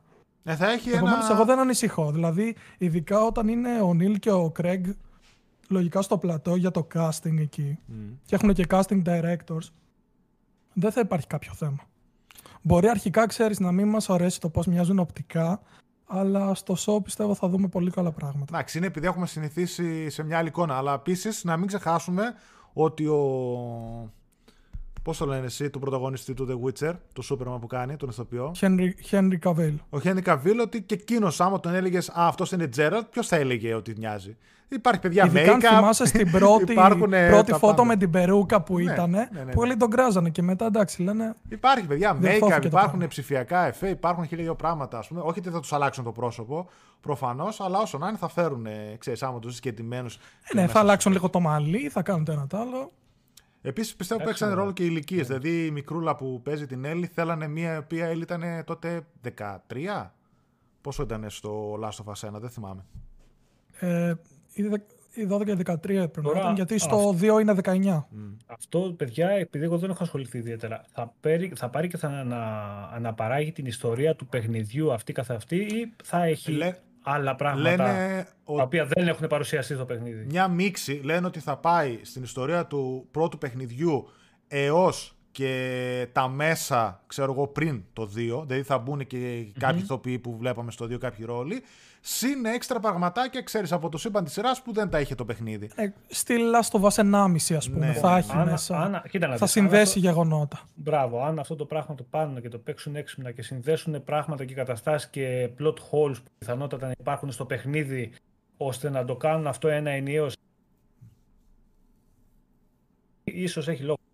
Ναι. Διαφορετικά πιστεύω ότι σε όλα αυτά θα φτάσουμε ταινίες να, να καίνε το παιχνίδι πώς να το κάψεις. Απλά να μην στέκονται, ξέρεις, στο ύψος οι σειρές. Η αλήθεια είναι ότι όταν αλληλοσυμπληρώνονται τα διάφορα έτσι media που βγάζουν είναι καλή φάση. Δηλαδή, Ναι. βλέπεις κάτι και λες: Α, αυτό το είδα στο παιχνίδι, σήμαινε εκείνο.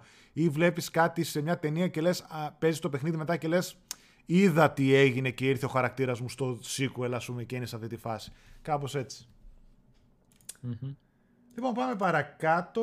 Α, πάλι που λέγαμε για ταινίες, έχω μια είδηση για την ταινία Borderlands, η οποία βρίσκεται και αυτή σε φάση casting. Έχουμε πολλούς ρόλους. Τελευταία μάθαμε ότι ο Jack Black θα, εσω- θα ενσαρκώσει το ρόλο, βασικά φωνή μόνο θα δώσει γιατί είναι ρομπότ, του Claptrap. Ε, το ρομποτάκι από το, από το Κορυφαίος. Borderlands. Ναι, ναι, όντως Black, πολύ ωραίος κορυφαίος. ρόλος. Και νομίζω ότι του πάει κιόλας του Jack Black. Να Εντάξει, νομίζω ότι ενσαρκώσει. αυτού, αυτού του ανθρώπου που του πάνε τα πάντα, δηλαδή ό,τι και να κάνει θα Brutal, Brutal Legend, θυμάμαι εκεί, PlayStation 3, Ναι, ναι, 360, ναι, ναι. ωραία. Ε, πάντως, συνεχίζουμε με Kevin Hart, ο οποίος θα υποδηθεί τον Roland. Τώρα βέβαια πρέπει να ξέρετε λίγο και την α, σειρά των παιχνιδιών για να ξέρετε τους ο, ρόλους. Η Kate Blanchett τη Lilith και πλέον η Jamie Lee Curtis θα ενσωματώσει, ε, θα, συγγνώμη, θα ενσαρκώσει την Tannis. Α, πάνε για μεγάλο cast αυτή, ε. Ναι, Αυτό. μεγάλα ονόματα έχει. Έχει μεγάλα ονόματα, έτσι, και ε, είπαμε Jack Black, Είναι και Kevin πολύ Hart, περίεργη. που- Kate πολύ Blanchett, περίεργη Jamie Lee επιλογή. Curtis. Το Borderlands, δηλαδή για να το κάνεις ταινία, μ, αυτό ίσως έχει κάποια. Ρε παιδί μου, γιατί είναι. Τραβηγμένους στην ουσία χαρακτήρες. ζωντανέ- ζω- Σαν μια ναι, και- πρόκληση περισσότερο και- πιστεύω και το ζω- βλέπουν και Και αυτοί. ζωντανεύεις και κάτι το οποίο έχει μια άλλη αισθητική τελείως. Τελείως, Ε, ναι. πιο, πιο καρτουνίστικη. ναι, Τραβηγμένο, Οκ, αυτό ναι. έτσι, χαρακτήρες τραβηγμένοι και αυτά. Αυτό έχει βάση, έχει βάση. Και μπορεί να βγει και ωραίο κιόλας γιατί έχει πολύ, πολύ ωραίο χιούμορ μέσα. Πάρα πολύ ωραίο. Ε, και γενικά έχει ωραία γραφή μέσα. Ναι, έχει. Σε όλα τα παιχνίδια της σειράς. Όπως και της Telltale, εμένα που μου αρέσει πολύ το Tales from the Borderlands. Ναι, ναι, ναι, ναι. Τρομερό, τρομερό και αυτό. Πολύ ωραίο αυτό. Ένα παιχνιδάκι δόθηκε δωρεάν. Βασικά είναι από ό,τι είδα θα είναι μια σειρά παιχνιδιών και το πρώτο δόθηκε δωρεάν και ήδη θα το παίξετε πολύ παιδιά. Το We Were Here στο PlayStation Store. Θα είναι μια σειρά παιχνιδιών και η πρώτη προσθήκη θα είναι δωρεάν για περιορισμένο χρονικό διάστημα. Να μπείτε το κατεβάσετε. Είναι έτσι puzzle game και είναι αποκλειστικά για co Και είναι από... και πολύ ωραίο. Από... Έχει δώσει το Game Pass νομίζω αυτό κάνα, κάνα χρόνο πριν και το ναι. ένα και το δύο το έχει δώσει. Δεν, μόλις το, το κατέβασα χτες το βράδυ και δεν πρόλαβα καν να το παίξω. Βέβαια είναι και κόπο, πρέπει να βρω και κάποιον να το παίξω. Θέλει, θέλει, θέλει παρέα, θέλει ναι. παρέα και είναι ωραίο. Θέλει συνεννόηση, είναι, έχει και μικρό Λέ... παιχνίδι. Ωραίο, ωραίο. Ναι, λέγανε, νομίζω κάνα δύο ώρο είναι κανονικά. Παίζεις και πλατίνα, ας πούμε, και κόπ και τέτοια και λένε ότι είναι καλό. Ειδικά για τζάμπα κιόλας. Ε, είναι και εύκολο mm. κιόλας. Ωραία κίνηση πάντως να βάλουν το πρώτο κομμάτι δωρεάν. Έτσι. Δηλαδή, καλό marketing trick από εκεί που μπορεί να έβγαινε, Τε... να κόστιζε και να μην το έπαιζε κανένας. Ναι, ναι, ναι. Τώρα είναι πρώτο. Πήγα να το ψάξω και με το που μπαίνω στο search σου βγάζει, ξέρω εγώ. Αυτό, ήταν, αυτό. ήταν αυτό και δεύτερο ήταν το Warzone και τα υπόλοιπα μεγάλα παιχνίδια. Fortnite και αυτά έτσι. Και μάλιστα δεν είναι και κάτι που το έχουμε ξαναδεί πολλές φορές, σε όλες τις πλατφόρμες βέβαια. Π.χ. Life is Strange πρώτο επεισόδιο δωρεάν, το Batman της Telltale πρώτο επεισόδιο δωρεάν. Ε, κάνουν έτσι κάποιες κινήσεις για να, σαν τυράκι για να δώσουν και να συνεχίσει ο κόσμος το παίζει. Και φυσικά πολλά παιχνίδια που το έχουν γυρίσει και σε free to play. Και... Ε, παιδιά, το τζάμπα δεν το μίσησε κανείς. Ε. Ναι, ρε. Πάντα ξέρεις τι χαμός γίνεται. Κόβεται λίγο ήχος, παιδιά. Είδα ε, λίγο μου έκανε ένα νερό το ίντερνετ. Ευτυχώς κρατάει ακόμα γερά δυνατά. Λίγο πάνω σε κάποιε στιγμέ κόβεται. Ναι, εντάξει. Η live είναι... action ταινία, λέει ο Θοδωρής, Borderlands τι να δώσει, παιδιά. Λέει όλου του χαρακτήρε του franchise είναι το art direction. Από θέμα σενάριο δεν είναι τίποτα τρελό. Εντάξει, όντως. Είναι τρελό. Ε, αυτό είναι. Αυτό, ότι είναι τρελό το σενάριο. Αυτό δηλαδή έχει την περιέργεια και, και έχουν και τους τρελούς μέσα για, για να το εμπλουτίσουν. Είναι τρελό και έχει ωραία γραφή που οι ηθοποιοί καλοί μπορούν αυτό να το αναδείξουν ακόμα περισσότερο. Mm. Ε, το θέμα είναι ότι δεν νομίζω να περιμένει κανείς από μια ταινία μπορεί να σπάσει τα ταμεία και τα box office. Θα είναι απλά μια ενδιαφέρουσα ταινία με χαβά. Ναι. Full, κομικό, full ναι, κομικά στοιχεία. Νομίζω ότι αυτό περιμένουν και αυτό θα έχουν στο τέλος το αποτέλεσμα. Δεν θα πάει να σπάσει τα ταμεία. Φαίνεται και από το casting έτσι κι αλλιώς, έτσι. Προς ναι. τα που το πάει. Συνεχίζω με απίστευτες. Καλά, εντάξει, αυτό δεν πρόκειται ποτέ να σταματήσει. Απίστευτες πωλήσεις για τα GTA 5 και Red Dead Redemption 2. Ε, στα οικονομικά αποτελέσματα που είχε η Take-Two έκανε κάποιες ανακοινώσεις. Το Red Dead Redemption 2 έχει φτάσει, παιδιά, τα 36 εκατομμύρια πωλήσεις. Σε όλες τις πλατφόρμες εννοείται. Πουλώντας 2 εκατομμύρια μόνο το τελευταίο τρίμηνο. Το GTA 5 έχει φτάσει τα 140 εκατομμύρια, πουλώντας το τελευταίο τρίμηνο 5 εκατομμύρια μέσα στις πωλήσεις του τελευταίου διαστήματος ζήσει να ξέρεις ότι είναι και το, και το online, το standalone. Ναι, έστω εντάξει. Έχουν βάλει και αυτό το κομμάτι, το οποίο όμως είναι πολύ μικρή ναι. η συνεισφορά σε χρήματα, γιατί είχαν 5 ευρώ. Ναι, Κό, ε, κόπηκες εγώ, δεν σ' άκουσα. Για ξαναπες. Λέω ότι μέσα σε συγκεκριμένες πωλήσεις του τελευταίου διαστήματος. Ναι, είχαν βάλει και το GTA Online. Το, όχι το GTA Online, το Red Dead Online. Α, που βγήκε σαν standalone, το οποίο στις περισσότερες πλατφόρμες είναι σε προσφορά σχεδόν συνέχεια και πάει στα 5 ευρώ. Στα 5 ευρώ, ναι. ναι. δίνει μεν αριθμό πωλήσεων, αλλά χρηματικά δεν, πάνε έτσι, δεν πάει έτσι η αύξηση συγκεκριμένη. Mm. Καλά και το GTA... Ότι, τρελά, εντάξει, δεν το συζητάμε. Και το GTA 5, παιδιά, πουλάει τρελά εννοείται και για το GTA Online που παίζει πολλοί κόσμος και ειδικά και στο PC χαμός με το role playing που έχει και τα αιτία. Φανταστείτε παιδιά το 2020 ήταν η χρονιά που πούλησε τα περισσότερα αντίτυπα, το GTA 5, με εξαίρεση το 2013 που ήταν η πρώτη χρονιά όταν κυκλοφόρησε. Που βγήκε. Εντάξει, δηλαδή μιλάμε για έχει... 7 χρόνια μετά ε, γίνεται. Εκτοξεύεται σε πωλήσει. Πόσο, πόσο μπορεί το, το streaming και το, το gaming community και το η, η νοοτροπία πλέον του κόσμου, το πιο πολύ βλέπω και λιγότερο παίζω, πόσο μπορεί να βοηθήσει ένα παιχνίδι το οποίο είναι τόσα χρόνια στην αγορά. Δηλαδή πλέον το streaming, ειδικά αυτό που λες ε, πόσο έχει κάνει τον κόσμο να αγοράσει το παιχνίδι και να το παίξει έστω και σε διαφορετική στην κονσόλα του. Μπορεί. Βοηθάει πάρα πολύ. Ε, καλά, συμφωνώ. Και μετά σου λένε γιατί δεν ανακοινώνουν, ξέρω εγώ, GTA 6. Το Τι να το GTX ανακοινώσουν, αν, Ποιος ο αν λόγος; συνεχίζει έτσι Για, η τρένο θα το για κανένα ανακοινώσουνε. χρόνο, δύο ακόμα. Ναι. Δεν είναι χαζοί. Θα το ανακοινώσουν όταν φτάσουν σε σημείο και πούνε έχουμε φτιάξει κάτι άψογο. Δεν τους πιέζει κανείς, δεν τους Αυτό. πιέζει ο χρόνος. Ναι, ναι, ναι. Χρήματα βγάζουν. Για ποιο λόγο να βιαστούν και να κάνουν μετριότητες; Ναι, ναι, Γι' όχι. αυτό το λόγο και βγάζουν και πάντα παιχνιδάρες η Rockstar. Μα τώρα, Σκεφτείτε με το GTA 5, είναι σαν η Rockstar κάθε χρόνο να βγάζει και άλλο παιχνίδι έτσι με Ναι. τις πωλ- πωλήσεις του. Και Α. παραπάνω. Και το μόνο που κάνει είναι να βγάζει. Εντάξει, κα- έχει βέβαια συνεχόμενη. Δηλαδή βγάζει mods, βγάζει expansions. Έχει ροή. Έχει ροή πολύ καλή, ροή. έτσι. Έχει τα microtransactions του online. Έχει Νομίζω ροή. έχει δηλαδή, δεν full. ξέρω. Και Πρέπει κοινότητα να έχει. τρελή και στο PC με mods και τέτοια γίνεται χαμός. Και πάω προς τις τελευταίες ειδήσεις.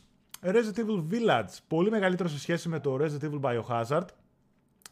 Ε, έτσι ακούγεται τουλάχιστον. Ο παραγωγός Peter Fabiano το επιβεβαίωσε μέσω του, ε, της συνέντευξης που δημοσιεύτηκε στο τελευταίο τεύχος του PlayStation Magazine. Εκτός όλων αυτών προσθέτει και ο τίτλος θα εξαλείψει σχεδόν τους χρόνους φόρτωσης στο PlayStation 5 λόγω του SSD, καθώς επίσης και ο 3D ήχος θα το πάει ακόμα ένα βήμα παραπέρα. Ή- Ήταν, δεν ήταν μεγάλο το, Bioha- το 7 τέλος πάντων, έτσι. 8, 8 ρίτσες νομίζω, κάπου Ναι. εκεί, αν το θυμάμαι καλά. Δεν ήταν μεγάλο, ναι. Οπότε, Αυτό εντάξει, που ήθελα δεν να είναι πω και για δύσκολο, το, δεν είναι και δύσκολο να το για το ξεπεράσει. 8, μια είδηση που βγήκε μετά είναι ότι βγήκε και είπε, βγήκαν και είπαν από, το, από την Capcom ότι είναι το καλύτερο survival horror παιχνίδι που έχουμε φτιάξει ποτέ. Δηλαδή το πιστεύουν πολύ έτσι. Μεγα... Το διάβασα, μπράβο. Μεγάλη δήλωση και αυτή, έτσι. Θέλει λίγο τσαγανό για να την πεις. Και Εγώ αυτά που έχω δει πάντως μέχρι τώρα με έχουν ψήσει πολύ περισσότερο από κάθε άλλο Resident Evil. Ειδικά το Art Direction, ξέρεις, τα κάστρα, το λίγο, τα vibes Bloodborne ας πούμε που δείχνει. Εντάξει, το πήγανε και λίγο προς τα εκεί επίτηδες. Γιατί... Και είμαι πολύ μεγαλύτερος fan του first person από το third σε Resident Evil παιχνίδια. Δηλαδή το 7 είναι το αγαπημένο μου. Μμ, εγώ αντίθετα. Αντίθετα, ε. Μμμ. Δεν δεν μου πολύ κάθεται καλά. Ξέρω, ενώ, εμένα μου εντάξει, άρεσε ενώ, αρκετά. ενώ horror παιχνίδια first person έχουμε παίξει πάρα πολύ ωραία και μ' αρέσει να παίζω first person, στο Resident Evil δεν ξέρω, ίσως δεν μου κάθισε καλά γιατί έχουμε μεγαλώσει. Ναι. Σε πολύ Αλλά κόσμο. όχι ότι, ήταν, σε- όχι, όχι ότι ήταν κακό παιχνίδι όμως ε, το 7. Ίσα ίσα. Δηλαδή όχι. το έπαιξα και το ευχαριστήθηκα. Εντάξει. Και εμένα μου άρεσε πολύ. Να δούμε, εγώ το καινούργιο περιμένω να το δω. Δεν λέω τίποτα πριν. Με περιμένω να ψήνει. το δω, γιατί Με, με ψήνει. Και Μ' εμένα αρέσει. full, full. Το setting Απλά βλέπω- μου αρέσει έτσι. βλέπω πάρα πολλά τα οποία δεν θα μπορούν να μην πάνε καλά. Ναι. Γι' αυτό δεν μιλάω, ότι δεν λέω τίποτα και λέω άστο να το δούμε πρώτα. Μην Και εδώ χαϊπάρουμε είμαστε. και τον κόσμο και μετά Ναι, τα ναι, τρώμε. ναι. Λοιπόν, νομίζω ότι φτάσαμε στο τέλος. Λίγα νεάκια είχε βέβαια και η εβδομάδα, δεν έχει κάτι και το αξιόλογο super duper. Εντάξει, γενικά είναι νέκρα. Ε, Νέκρα, δεν νέκρα, παίζει νέκρα. τίποτα. Νέκρα, Όχι, νέκρα. τίποτα. Τίποτα και θα συνεχίσει νέκρα και για ακόμα κανένα διμηνάκι. Τώρα Έτσι στο όπως τέλος του φαίνεται. μήνα φημολογείται για Nintendo ότι θα δείξει... Είναι και ζ- το 35ο anniversary του Zelda. Στο τέλος του μήνα νομίζω επομένως θα δείξει κάτι. Και για Έχω Pokemon ακούσει- φημολογείται. Οπότε όσοι, όσοι είστε της Nintendo...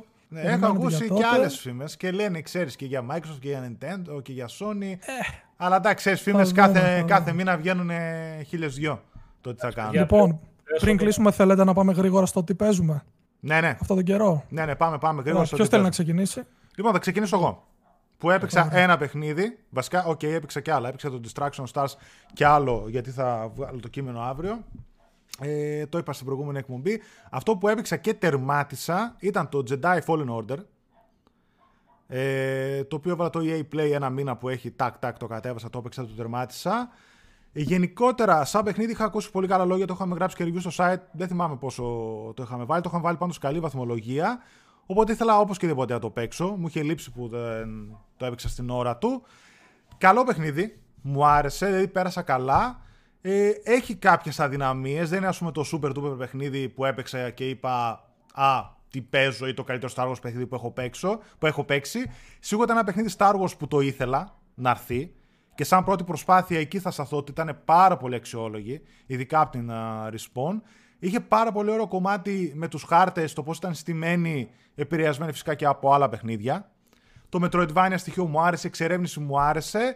Στα υπόλοιπα όλα σχεδόν ε, ήταν λίγο κάπως. Δηλαδή, οι μάχες ε, ήταν λίγο κλάνκι. Το ότι τρώει το μισό και παιχνίδι για να σου ξαναδώσει δυνάμεις, το έχουμε δει σε πάρα πολλά παιχνίδια, ήταν λίγο άσκοπο. Το fighting επίσης ήταν... ε, Έχω- Έφαγα Άτσαλο. τα δύο τρίτα του παιχνιδιού να σκοτώνω αράχνες, να σκοτώνω σαλιγκάρια και αυτά. Οι μάχες θα ήθελα λίγο κάτι παραπάνω.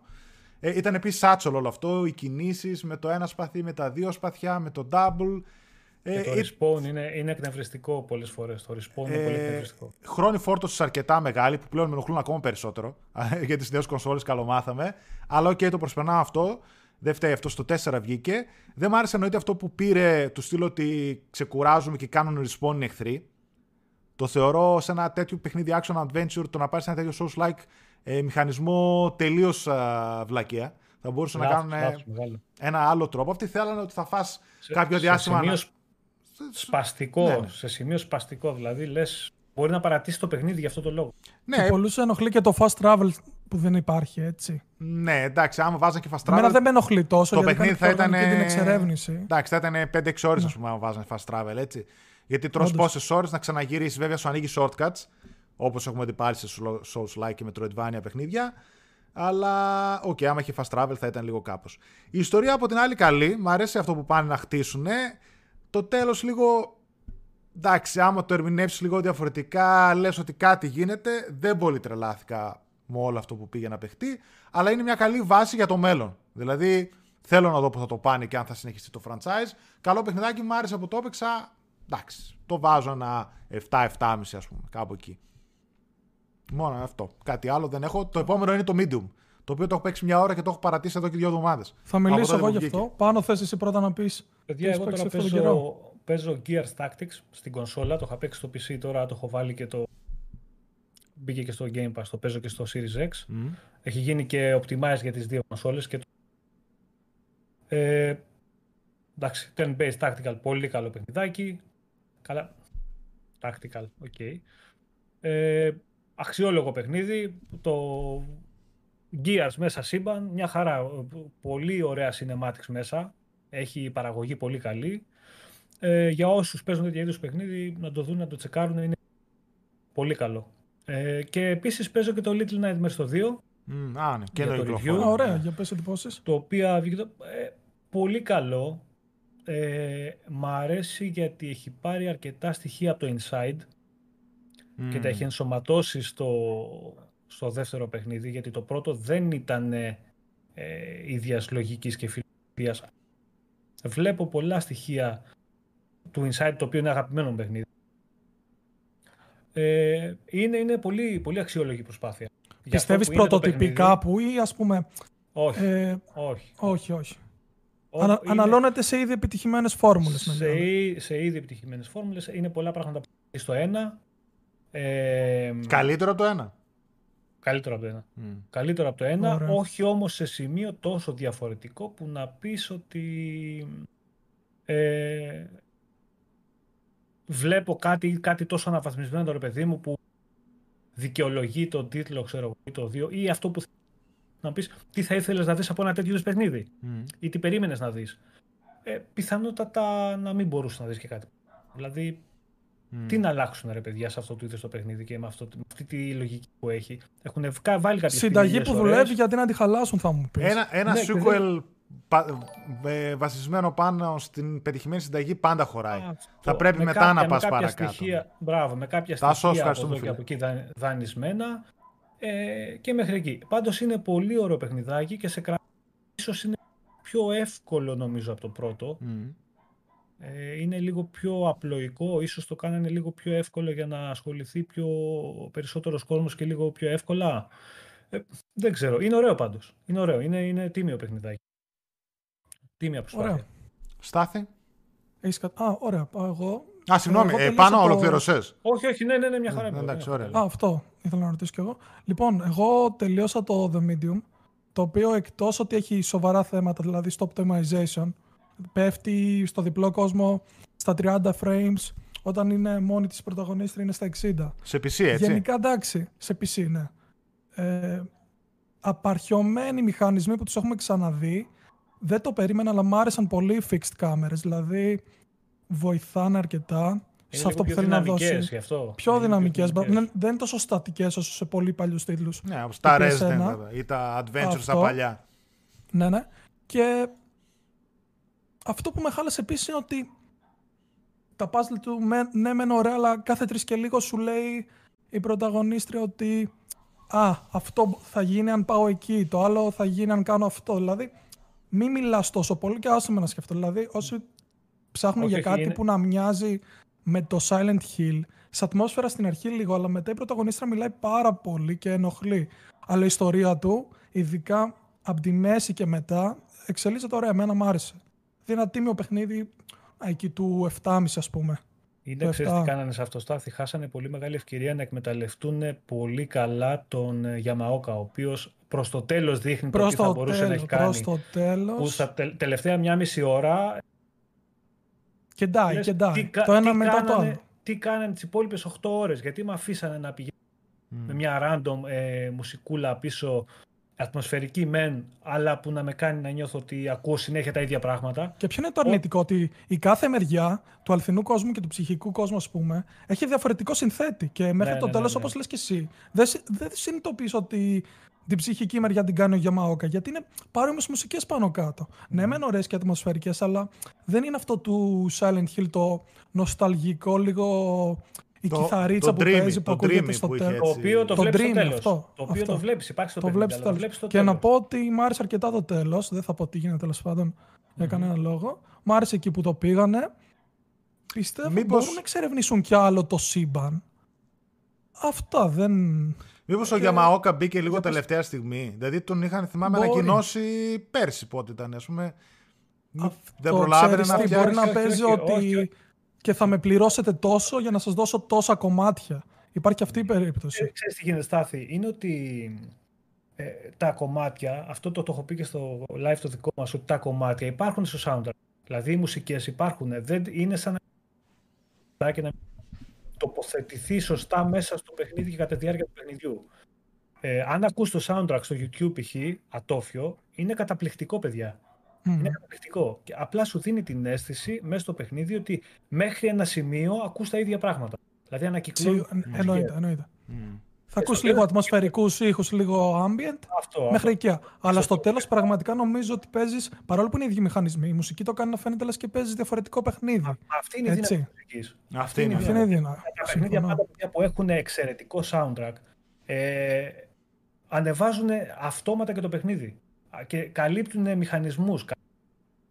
Δηλαδή υπάρχουν στιγμές, νομίζω το έχουμε νιώσει και ανατριχιάζεις από την... και δεν σε απασχολεί αν παίζεις σωστά, αν έχει προβλήματα στα γραφικά, αν κολλάει, αν πέφτουν τα frames. Δεν σε απασχολούν Ναι, γιατί, ναι. γιατί Καλύπτει προβλήματα, αυτό που λες. όλη αυτή η ένωση και όλο αυτό το τελικό αποτέλεσμα που βγάζει και που εξυψώνει η μουσική, σε κάνει να τα ξεχνάς. Το έχουμε δει πάρα πολλές φορές αυτό. Ε, στο συγκεκριμένο παιχνίδι θα μπορούσε να έχει γίνει, έγινε στο τέλος. Στο τέλος, ναι, στην τελευταία ωρίτσα, ας πούμε. Ωραία, θα το παίξω. Ε, γιατί ε, νομίζω στάθη μου είπες ότι δεν είναι και πολύ μεγάλο, έτσι. Οπότε Όχι, με βολεύει νομίζω εμένα. πέντε ωρίτσες, Που... πέντε ωρίτσες μου πήρε. Εντάξει, Άρα Αλλά με βολεύει. ήτανε- Σε κανένα δηλαδή- δύο sittings θα το Όχι, βγάλω. ρε παιδιά. Όχι, εμένα, όχι. εμένα μου πήρε με, με αρκετό ψάξιμο όμως. Δηλαδή, έκανα και διάβασα τα πάντα μέσα. Πήρε γύρω στου 11.30 ώρες. Ναι. Αλλά διάβασα τα Αλήθεια. πάντα. Ναι, ξέρεις τι γίνεται. Γιατί ε, όταν το έπαιζα εγώ ήταν 10 μέρες πριν κυκλοφορήσει. Δεν υπήρχε να δω κάπου άμα κολλήσω ναι. σε δύο-τρεις γρήφου που ήταν λίγο περίεργοι. Ε, Έφαγες έφαγα ώρες και να εγώ ψάχνεις, πράγμα. Ναι, ναι. Δεν το προσπαθούσα πολύ, πήγαινα να βρω κάτι να διαβάσω. Μμ. Τώρα κάποιος που θα πάει και θα κολλήσει και θα πει: Όπα, κάτσε να βάλω το guide δίπλα να δω τι γίνεται και θα το περάσει, εννοείται ότι μπορεί να το κάνει και στι 6-6,5 ώρες. Μμ.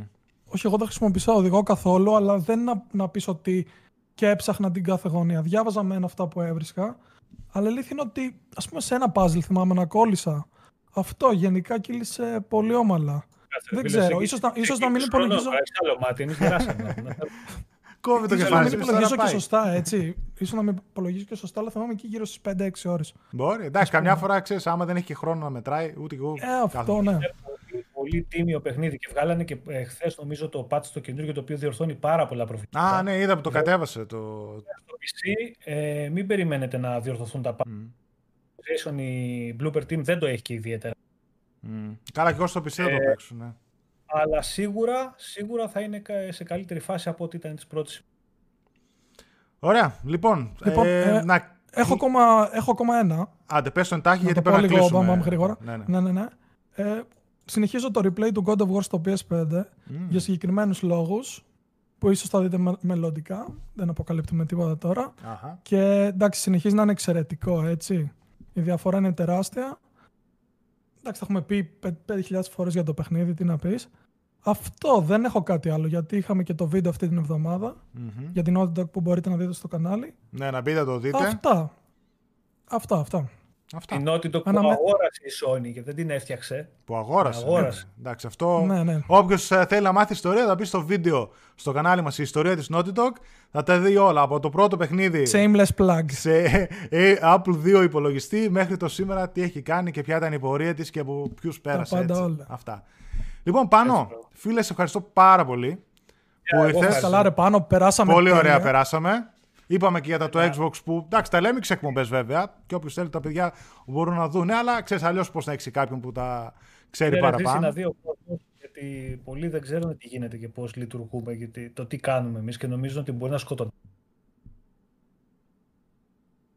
Πάνω, δεν ακούγεσαι. Το- Sorry, φίλε. Ε, έκανε λίγο διακοπή και δεν Κόπηκες. σ' άκουσα. Ναι, ναι, κόπηκες. Ωραία. Λέω ότι είναι, είναι σημαντικό να βλέπει ο κόσμος ότι εμείς δεν έχουμε να χωρίσουμε τίποτα. Εμείς ε, μιλάμε, παιδιά, μιλάμε για παιχνίδια, δηλαδή αν βάλεις και το πεις, μιλάμε για παιχνίδια, δηλαδή δεν υπάρχει κανένας λόγος να κάτσω εγώ να τσακωθώ με κανένα ζήσει, με κανένα παιδί που έχει PlayStation, με κανέναν που έχει κάποιο άλλο site, δεν τρώει κανείς το ψωμί του άλλου. Όλοι κάνουμε το χαβαλέ μας, την πλάκα μας, το, το χόμπι μας και δεν έχουμε να χωρίσει κανείς τίποτα με κανέναν. Δηλαδή, Και αυτό που νομίζουν πολλοί ότι υπάρχουν έχθρες, καμία σχέση, έτσι. Ούτε καν.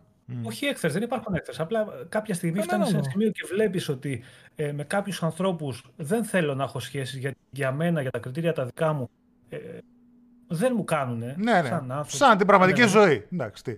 Αυτό, ε, ναι. και, και με άλλους ανθρώπους, οι οποίου κρίνεις ότι η δουλειά τους είναι τίμια, είναι σωστή, είναι σοβαρή και κάνουν, μπορεί να κάνουν οτιδήποτε άλλο και διαφορετικό. Πώ είναι, είναι που είναι και να είναι και κόντρα σε σένα. Δεν μπορεί να πάει κάτι κόντρα σε σένα, γιατί είπαμε κάνουμε το χόμπι μας. Μμ. Τι κόντρες να έχουμε. Ε, εννοείται ότι θα έχουμε και μια χαρά σχέση και θα μιλάμε. Μιλάμε για αυτό που τι αγαπάμε είμαστε εδώ. Εντάξει, δεν συζητάμε για πολιτικά θέματα ή για οτιδήποτε άλλο σοβαρό, ούτε θα γίνουμε πυρηνική φυσική. Μιλάμε για παιχνίδια. Άρα δεν έχουμε να χωρίσουμε και τίποτα. Εντάξει, έτσι κι αλλιώς τα πιο πολλά παιχνίδια από τα παιδιά που μιλάμε έχουν και τις δύο πλατφόρμες. Ναι, Παίζουν- μα, αυτό θα έλεγα. Ότι πλέον, ψ, αν δεν έχουν όλοι, όλες τις πλατφόρμες που OK, σίγουρα έχουν και μια δεύτερη πλατφόρμα. Είτε θα είναι το Ναι, PC, ναι. είτε θα θα είναι αποκτήσουν, ή οποιοδήποτε. θα αποκτήσουν. Ναι, ναι, ναι. Ή θα, εγώ γιατί να δημιουργήσω κόντρα και να, να, να τσακωθώ με κάποιον ο οποίος μεθαύριο ε, θα έρθει στην οικογένεια που εγώ αγαπάω και στο brand που αγαπάω και στηρίζω περισσότερο. Για, για ποιο λόγο. Μέχρι εκεί, εντάξει. Λοιπόν, πάνω πολύ ωραία περάσαμε. Το λέω και εγώ, το είπε και ο Στάθης. Ε, φ- Ωραία, ωραία. Εννοείται, το επαναλάβουμε και άλλες φορές. Στάθη, Όποτε- σε, ευχαριστώ όποτε και, κάτσεις. σε ευχαριστώ και εσένα φίλε μου, να είσαι καλά. Περάσαμε τέλεια, όπως και είπα πάλι. Σας, Θα σας, τα πούμε σας επιτρέπω στο επόμενο, όλους παιδιά. να φύγετε για το φαΐ καρφί. Γρήγορα να μην κρυώσει. για χιονοπόλεμο μετά, γιατί εγώ Καλά για έξω. εκεί με κόβω. Δηλαδή τώρα που τελείωσε κάποια στιγμή γυρνούσα, έβλεπα έξω το παράθυρο και όταν χαμός. Λέω πότε θα πέσει το ίντερνετ χαμπάρι, δεν πήρα. Ευτυχώς είχαμε λίγα light προβληματάκια. Δεν νομίζω ότι μας ε, εμπόδισαν πέσεις. και πάρα πολύ. Θα πέσεις το απόγευμα στο δικό μας που έχουμε από τις 5. Θα είναι εκεί όλα. Χτύπα ξύλο. Α έχει τύχει και σε εμάς. Τέλος πάντων. Λοιπόν, φιλάκια πολλά, παιδιά. Πάνω, στάθη και εσείς που παιδιά που μας ακούτε και μας βλέπετε. Να είστε καλά. Καλό μεσημέρι, καλή Κυριακή και θα τα πούμε. Γεια χαρά, παιδιά. Bye bye.